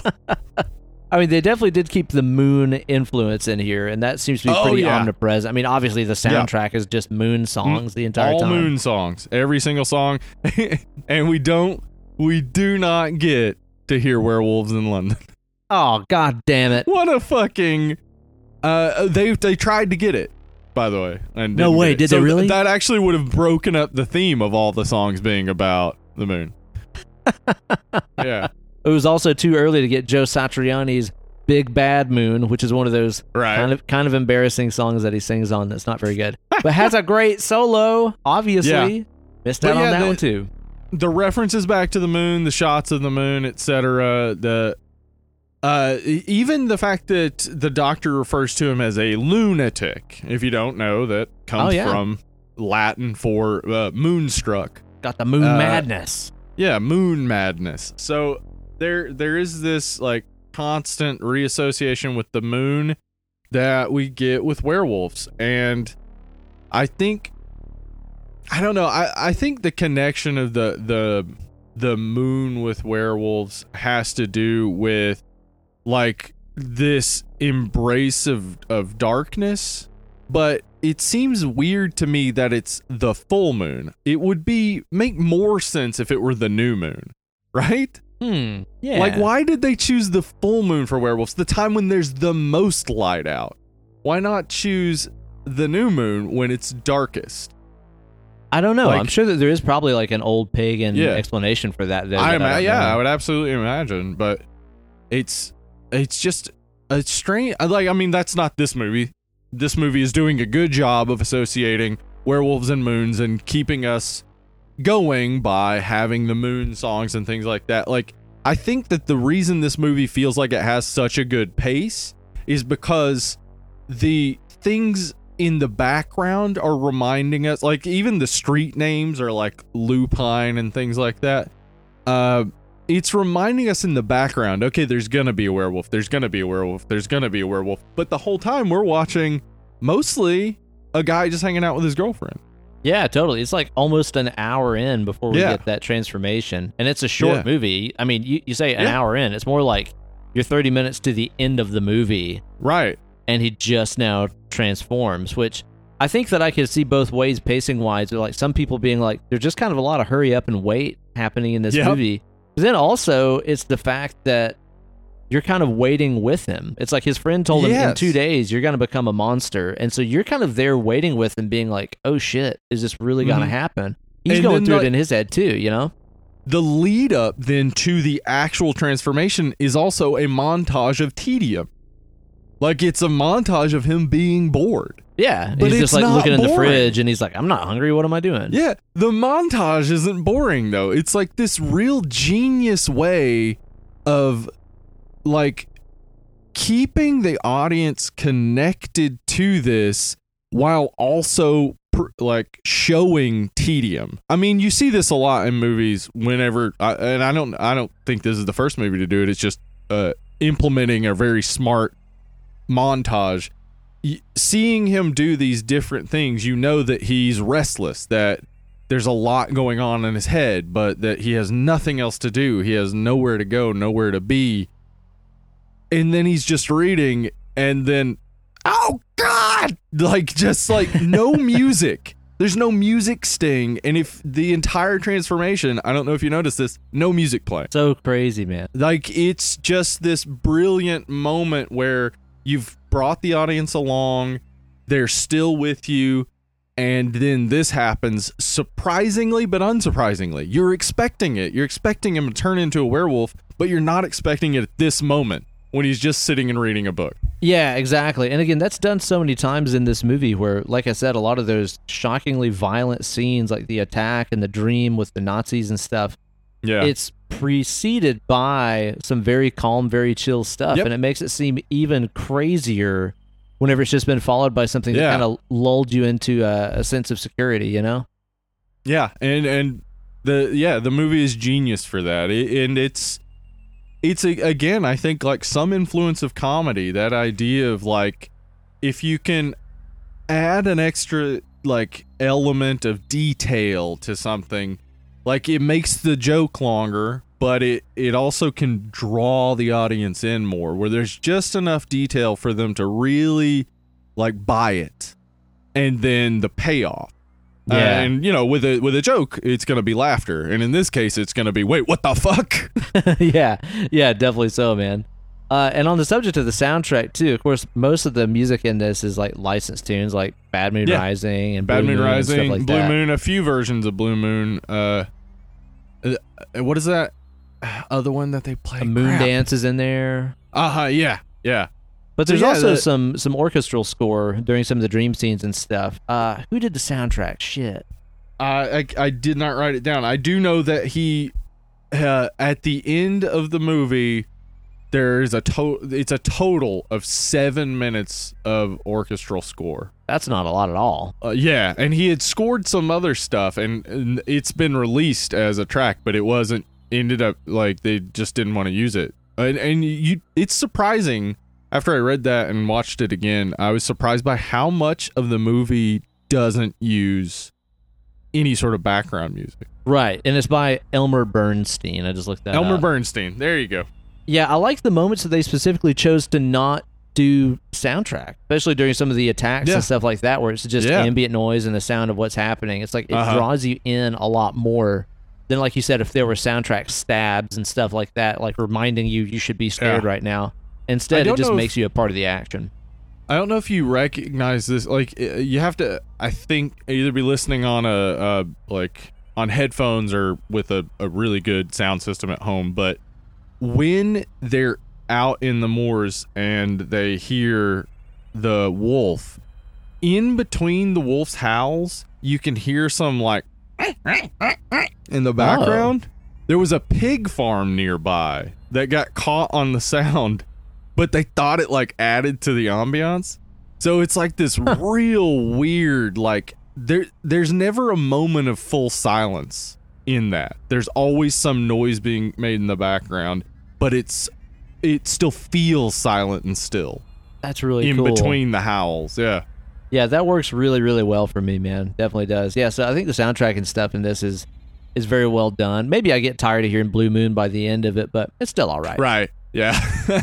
uh it, it was cool though cuz I've been playing Fallout New Vegas recently just when I have some time because it's a game I know backwards and forwards and I just can uh totally veg out. But they have Frank Sinatra's Blue Moon in it. And so I I kept wanting that to hit. I don't know if you've heard his version of Blue Moon. I don't know if I know it. Oh, it's it's great. It's got Old that blue real eye. Frank. Yeah, it's got the real Frank to it. Um, I, I just I really wanted that to hit. I I think like at the end though, what it it's like ball with the ball the ball the ball, ball, ball, ball, Yeah. moon. That's that's very strange. Yeah, dude, especially considering how absolutely like kind of crushing the ending Yeah. of the movie is, dude. Yeah. Like she tells him that she loves him and then he gets blown away by the cops. Like there'd been this notion through the movie that like, oh, only a loved one can kill a werewolf and it's like or the cops. or just yeah, the cops. Yeah. It's almost very cynical in a way where it's like yeah, no, he just got shot and died and that's the end of the movie. Ba would Yeah. ba ba da ba da ba da. yep. it works great. I, I really love it. I, th- I think that was uh that that actually helps balance the comedy and horror in a way that as you said like that that moment is the most shocking where it's just as depressing as the movie ever gets and then it gives us the most upbeat song in the entire soundtrack. Like, yeah, no doubt. it Yeah, it, kind of really fits is with that constant flip flop of like Exactly. goofy yeah. slash remorseful that the whole movie has been playing with the whole Yeah. time. It's like the the perfect ending. I I really think like watching this movie, I don't have any complaints. Like I see why it's a classic and uh it should be talked about more. It, Yeah. it really it's not missing much. No, huh? And it's also got a very, a very strange, if you think about it, very hyper meta thing that happens in the movie. Okay. okay, so there's a handful of people in this movie that you recognize and you go, wait, I know that guy from something. Like some of the people in the pub. You've got a dude in there who's in like a couple of Pirates of Caribbean movies and Gladiator. yeah, yeah, the dart the dart player was in all sorts of stuff. Yeah, fucking Drop Dead Fred is in this movie. Drop Dead Fred is in this fucking movie. Boy, I when mean, are they going to remake that one, huh? Uh, I, I I believe there was some talk of a remake a few years ago. Yeah. Please no. Uh, I mean, it's also crazy to think that we have the director of Practical Magic as one of the stars. Wait, who's that? Griffin Dunne, Jack Goodman. He directed No way. Practical Magic. What? Yeah. I didn't know that. Yep. That's awesome. Yeah. Well, one of the weird things in this that's hyper meta in terms of one of the people that's in here. Okay, whenever he wakes up, he's in the hospital. We got the American dude that comes and checks on him, played by Frank Oz, of course. Yeah. And yeah, exactly. Or Fozzie Bear, whichever one you want to call yeah, him. any of them or Sesame Street characters all over the place. Yeah, he's so unmistakably Frank Oz. Like that guy Yeah. can't not sound like Fozzie. That's just his voice. but then what we're shown is that in this world, the Muppets are a real series. Yes. And so the scene that that was shown wasn't shown in the American uh, version of that episode of the Muppets. So all the Americans watching it thought that this was like specially shot for the movie. so how did this guy Oh, that just opens up a whole new can of worms and shit. Yeah. So how did this guy, an American, dream about that scene that he had never seen but was in the British version? That makes no sense. That's awesome. Was he dreaming right then when he he was watching TV? Yeah, because it's when the, Yeah, the, the right. Nazis attack. It's what his yeah. like brother and sister are watching. That's insane. Yeah, because Word. because yeah, the that episode uh is uh Señor Wences is the name of that episode and the the scene that they show was not in the American version of the Muppet Show. Huh. How weird is that, huh? That is so strange. So he yeah, he's having a dream of something he couldn't possibly have seen, yeah. But here's the thing is like voiced by a guy who's in the movie. yeah. Because the thing is is like in this world where obviously the Muppets are real and he's familiar with them, that means he was laying in the hospital bed going, God damn, this guy sounds like Fozzie Bear. and maybe that's what made him have a dream shit! about the Muppets. what yes. Oh, that's genius. I didn't even fucking Right? think about that. Yeah, because they could have had anything on the TV, but they Yeah. specifically went with that right after the scene with Frank Oz in it. Wow. I have to think that's deliberate. Yeah, that had to be deliberate for sure. Wow, that's cool. Or I'd also like to think that this is also a part of some other unreleased movie where it's like Frank Oz, International Man of Secrecy, where Frank Oz in real life goes around the world and pretends to be other people. yeah, that, that would be awesome. And that really forget- was actual Frank Oz in this movie. yeah. I always forget that Frank Oz directed awesome movies. oh, shit. Yeah, tons. That guy's Yeah. awesome, man. That guy's Like- absolutely amazing. Little Shop of Horrors was one that I loved as a kid. The the Steve Martin and Rick Moranis one. Oh, not yeah, the, dude. The Jack Nicholson one. But uh and and also What About Bob was him. Yeah. Uh huh. And uh Death at a Funeral, which is one of the funniest movies ever made. Dude, I need to watch that again. It has been Yeah. forever since I watched that. Yeah. Yeah, so- is great. I like that hyper meta weird thing that they slipped in there, and I don't think I've heard anybody else mention that. But to me, it's so on the Yeah, nose. I, you I didn't even think about that. That's really cool. that's a cool that's a cool interesting idea that just hearing his voice it was like sounds like those Muppets. yeah, so that's what he dreamed about. yeah. And there's another thing in here that referenced something that you've talked about on the show recently whenever we did Army of Darkness, which is Uh-huh. what is the book that she's reading? An American in shit. It's what you said inspired Army of Darkness. I think oh, it's oh a yeah, yeah, yeah. A Connecticut Yankee in King Arthur's Court. Yes, Thank she you. is That's reading the that. one. Uh-huh. Yeah, which again is like you talked about on the episode, very much An about American. an American ending up Americanness. over there. Yeah. Yeah, Americanness uh, conflicting with Englishness, as well as the future conflicting with the past. Like, yeah, so th- that is an interesting thing to bring in. It it is that is definitely uh, undergirding a lot of that like tension between his Americanness and their Britishness, but like, I I I can't imagine this like when you see that the sequel's title is an American Werewolf in Paris, it it just doesn't have the same meaning to me Yeah. because the connection between Americanness and Britishness is like indelible. Like it cannot be removed. We Yeah, will yeah. always be uh, you know, two nations separated by a common language.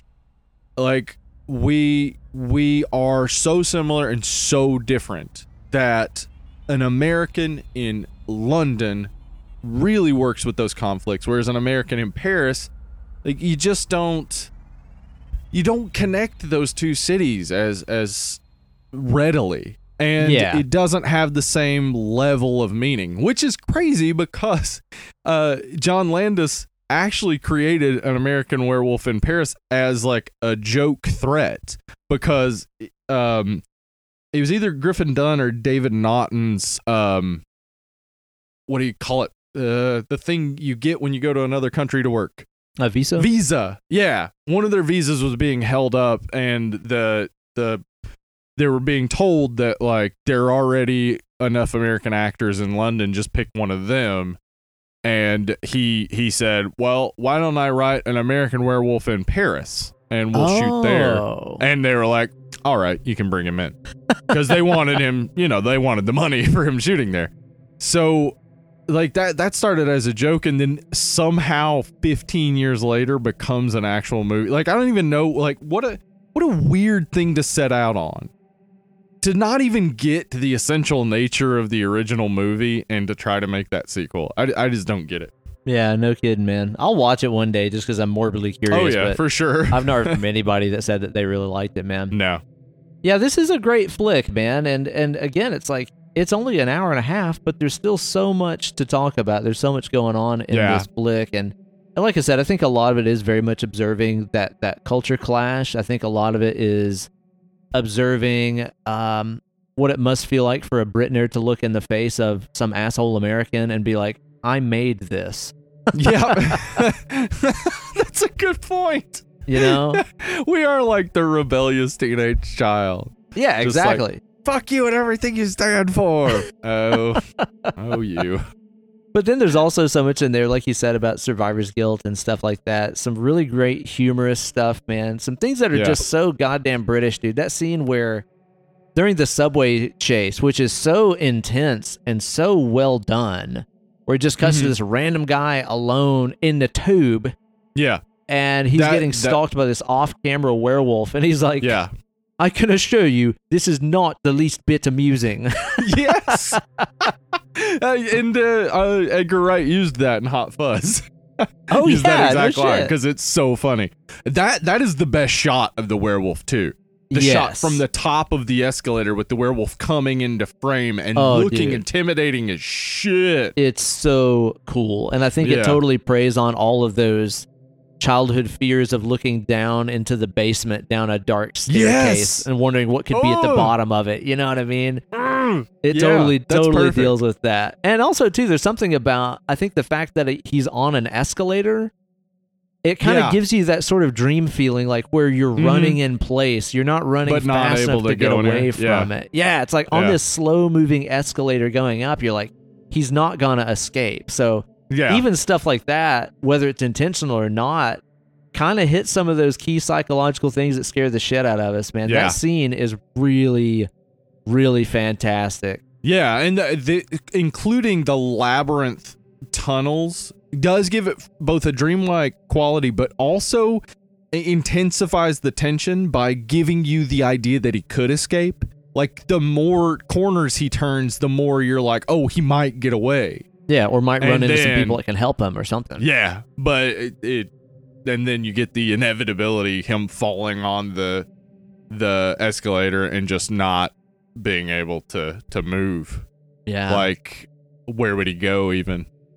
he just realizes at that point like I I have nowhere to go. yeah. And that's it. Yeah. Yeah, I love how the movie blends those really scary elements like that. Like I said, with with the humor, some really smart cinematography in there. Some of the shots are Mhm. really inventive and really cool. Special effects Yeah. are obviously incredible. I I don't have a ton to complain about about No, this movie. It, it's again, it's one of those that I periodically rewatch, and I'm like, why don't I watch this more often? This is fucking great. It, It might is. be the best werewolf movie ever. I think.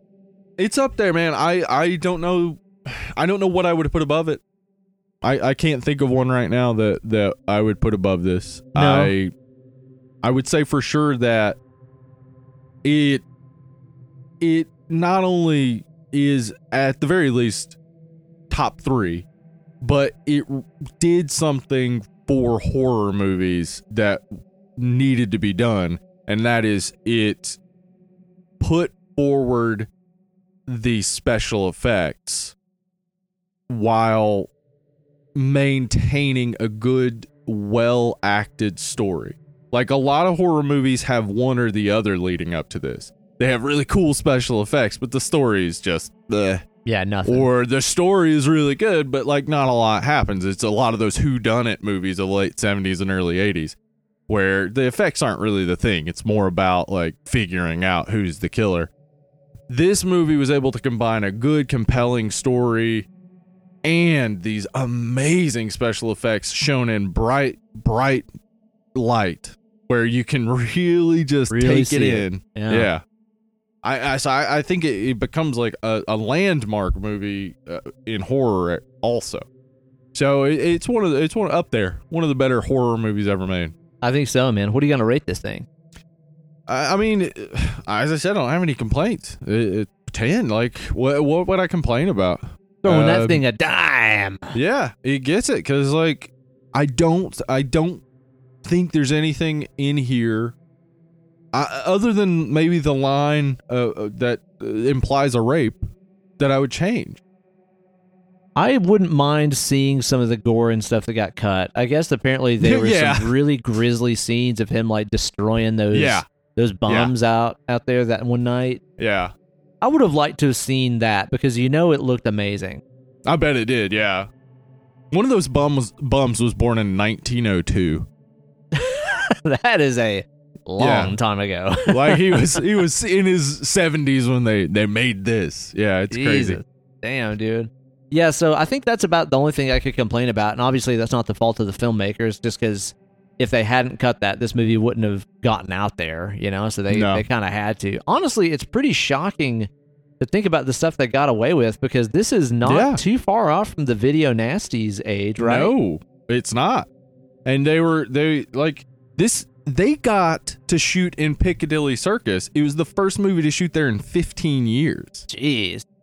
And the way they did that was John Landis like whenever Blues Brothers was coming out, he was as I said, he had been trying to make this movie for a while. He took it and showed it to the Metropolitan Police in London as a pre-screening to convince them to let him shoot in Piccadilly Circus. So he was already prepared to make American Werewolf in London before Blues Brothers came out in theater. Damn, dude. Yeah, That's pretty wild. yeah. I, I think yeah. I, I, there's nothing to complain about with this movie. Honestly, it, I it's think just for- awesome. For me, I'm gonna say I'm gonna say it's a nine. I'm not gonna say Nine. it's a ten, like which Nine. one that nine. I'm not gonna say it's one of those ones that like I'm like I'll watch it again tonight. I can't wait to see it again. Right. I try to reserve those dimes for stuff that I like just absolutely can't wait to see again. This one I'm gonna say is a solid nine, which is way beyond any other werewolf movie I think that we've done. So yeah, this Yeah, one is still the reigning probably. champ of of lycanthrope. Mm-hmm. pictures. Totally, totally great, man. Now, Steve, next week on the show, I say that we should cover something that we know that everybody can just go online and, and rent. There's all kinds of rentals and stuff that are popping up now like crazy of newer flicks. Everybody's stuck inside. They probably Yeah. want to see some flicks that they've not seen a million times already. So Well, maybe we hit them with something recent. What do you think we should do? Ready or not? I am. Tell me about it. What movie are we going to do? All right, we're gonna do a movie called Ready or Not. Uh, yes. Tell me which one. What movie is it? The title of the movie, Ready or Not. Yeah. Who's on first? I look forward to watching this movie because I have heard nothing but Dude, good about it. Like I know people that aren't horror fans that love this. I know horror Yeah. fans that love this. Yep. It's really got stoked to watch it. So much going for it. I I uh, watched it by myself, watched it again by myself, and recently watched it with my wife. And that wasn't even in preparation for the podcast. That was just because I really enjoyed it that much. Damn, dude. Hope you like it. Actually, I hope you hate it. that would be a very interesting episode. yeah, really. well, you guys be sure to tune in for that one. Uh, until next week, you guys can go on iTunes, rate and review. It makes a big old damn difference to us. Seriously, I've Mhm. not seen like nearly enough new reviews popping up the past couple weeks. So please go in there, rate and review on iTunes. It just takes a second. It really helps us out a ton. And at the end of your review, be sure to submit a question that you want us to answer on a later FAQ that we'll do during the preview palace. Question Yeah. about anything you want to. Just put it there at the end of your review. We'll read them. We'll get to them. You guys can also follow us on all the social medias. Yeah, at Dead and Lovely at Dead Lovely Pod on Twitter and Instagram. Uh, we we slash Dead and Lovely on Facebook, YouTube. We got a Discord. Most important, we got a Patreon, patreon.com forward slash Dead and Lovely. Ooh la Head la. over there. If you become a five dollar patron, you can submit a movie that we may cover in the future. Just like this movie today, Mike Travisano and several other people had recommended this movie, and we randomly drew it and did it. That's right. This episode has been brought to you by by the Patreon Elite. who are mm-hmm. supporting at the five dollar a month level. Really, really appreciate it. So you guys be sure to go there and check it out and sign up to Diggity Day. I have one announcement. Tell me. Are you ready for this, Yeah, Ben? I'm- I didn't even tell you. Oh shit. the Friday after this comes out. So, two days after this episode comes out, I will be posting the preview episode for my brand new horror history podcast. You'll get to find out what the title is. Oh shit. Here's the thing I'll be posting it on Podbean and then submitting it to iTunes. It may take a few days to get up on iTunes. I'll post the Podbean link and we'll go from there. Awesome, dude. I cannot wait to check it out. Uh, what if you go on there and like, you know, you start checking out the reviews and stuff for the show after it comes out, and you get one that's like, this thing fucking sucks. I'm on a I'm on a podcast with this guy, and I can't believe how bad he blew it. And then you'll confront Wow. me about it. I'll be like, that wasn't me. Was it me? Must Totally have been me. Andy. It was Andy Wood or Exactly. Lindsay or my Yeah. wife or your wife. Those are the only other people who've been on the podcast. well, I'm very excited about that, man. Uh, and yeah, that will be a great thing to scope out. Get another little secondary dose of Hollywood Hell yeah. Steve every week. I'm excited. Everybody wants some. Everybody wants a little bit of extra Steve. Everybody wants to. I love that song. That's a great song. Well, you guys be sure to stick around for those things coming at you next week. Hope everybody is staying healthy, wealthy, and wise. We've been Uncle Ben, Hollywood Steve. and you guys have been dead and lovely. We'll be catching you guys next time.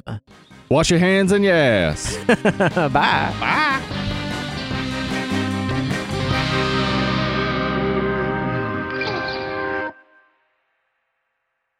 All right, Steve, I've got some things I want to run by you right here Run them by. because everybody, of course, knows how adept we are with our British accents and British slang. It's true. Yeah. Yeah. We're very, yes.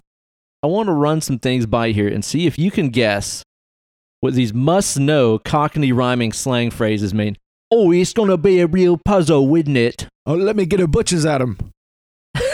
Butchers, what is that now? Uh, like a look. Why? All right, let's start off with one that's obvious to us here. Okay. Are you making Barney Rubble again? What's the meaning of Barney Rubble? Exactly. Yeah. Yeah. Rubble, trouble. It's Yeah, pretty yeah. easy to see. Cockney the rhyming slang. Is that what we're doing? Yeah, that's right. You're Okay. going to guess what the phrase is. Okay. Oi, look who's on TV. It's the baked bean, isn't it? The ba- the queen. That That's right. You've All got, right. you're two for two. So far, All so good right. here. Oi, oh, let's take a quick baker's hook. A, A oh. baker's hook. is that a look? That's damn, Steve. You're knocking these out of the fucking park here. Let's take a quick look. You're right. All right, this is a this is a tough one right here. We sat for a while and had a good old rabbit and pork. A rabbit and pork. Now this one's a stretch. I don't really A understand talk? why. That's incredibly accurate. Yeah, Is that it? that's right. I don't know how you know that, but yeah. Well, I was just thinking of like in in Cockney, pork and talk would probably basically be a, a slant rhyme. Pork, talk. Yeah. But what's the rabbit have to do with it? Uh, that's the part. That's the the bit is that you only pay attention to the last syllable in Cockney rhyming slang. Oh, okay. Like, uh, oh, okay. Okay. I I know about this because they uh they talked about it on how did this get made when they did uh what's that Jason Statham movie Crank. Oh, right, he yeah. does some Cockney rhyming slang in it, and in it he says, "Give me the strawberry tart," which means his heart, because they take they take his heart in the second one. Yeah, God, that's so stupid. That's so stupid, man. All right, I just want to I want to toss one or two more out here. Let's see if you can continue your streak. You're killing it so far. all right. Oi, Steve. I need to go to the shopping mall and get some more Pirates of Penzance. Pants, man, that's easy. okay, that was an easy one right yeah. there. Oh, you that sound? What's ringing? Is it the dog and bone? The phone. Man, I think that you could just go to, to England to just br- blend right in, dude. Oh You're yeah, a regular dead and lobster. Definitely, yourself. sure.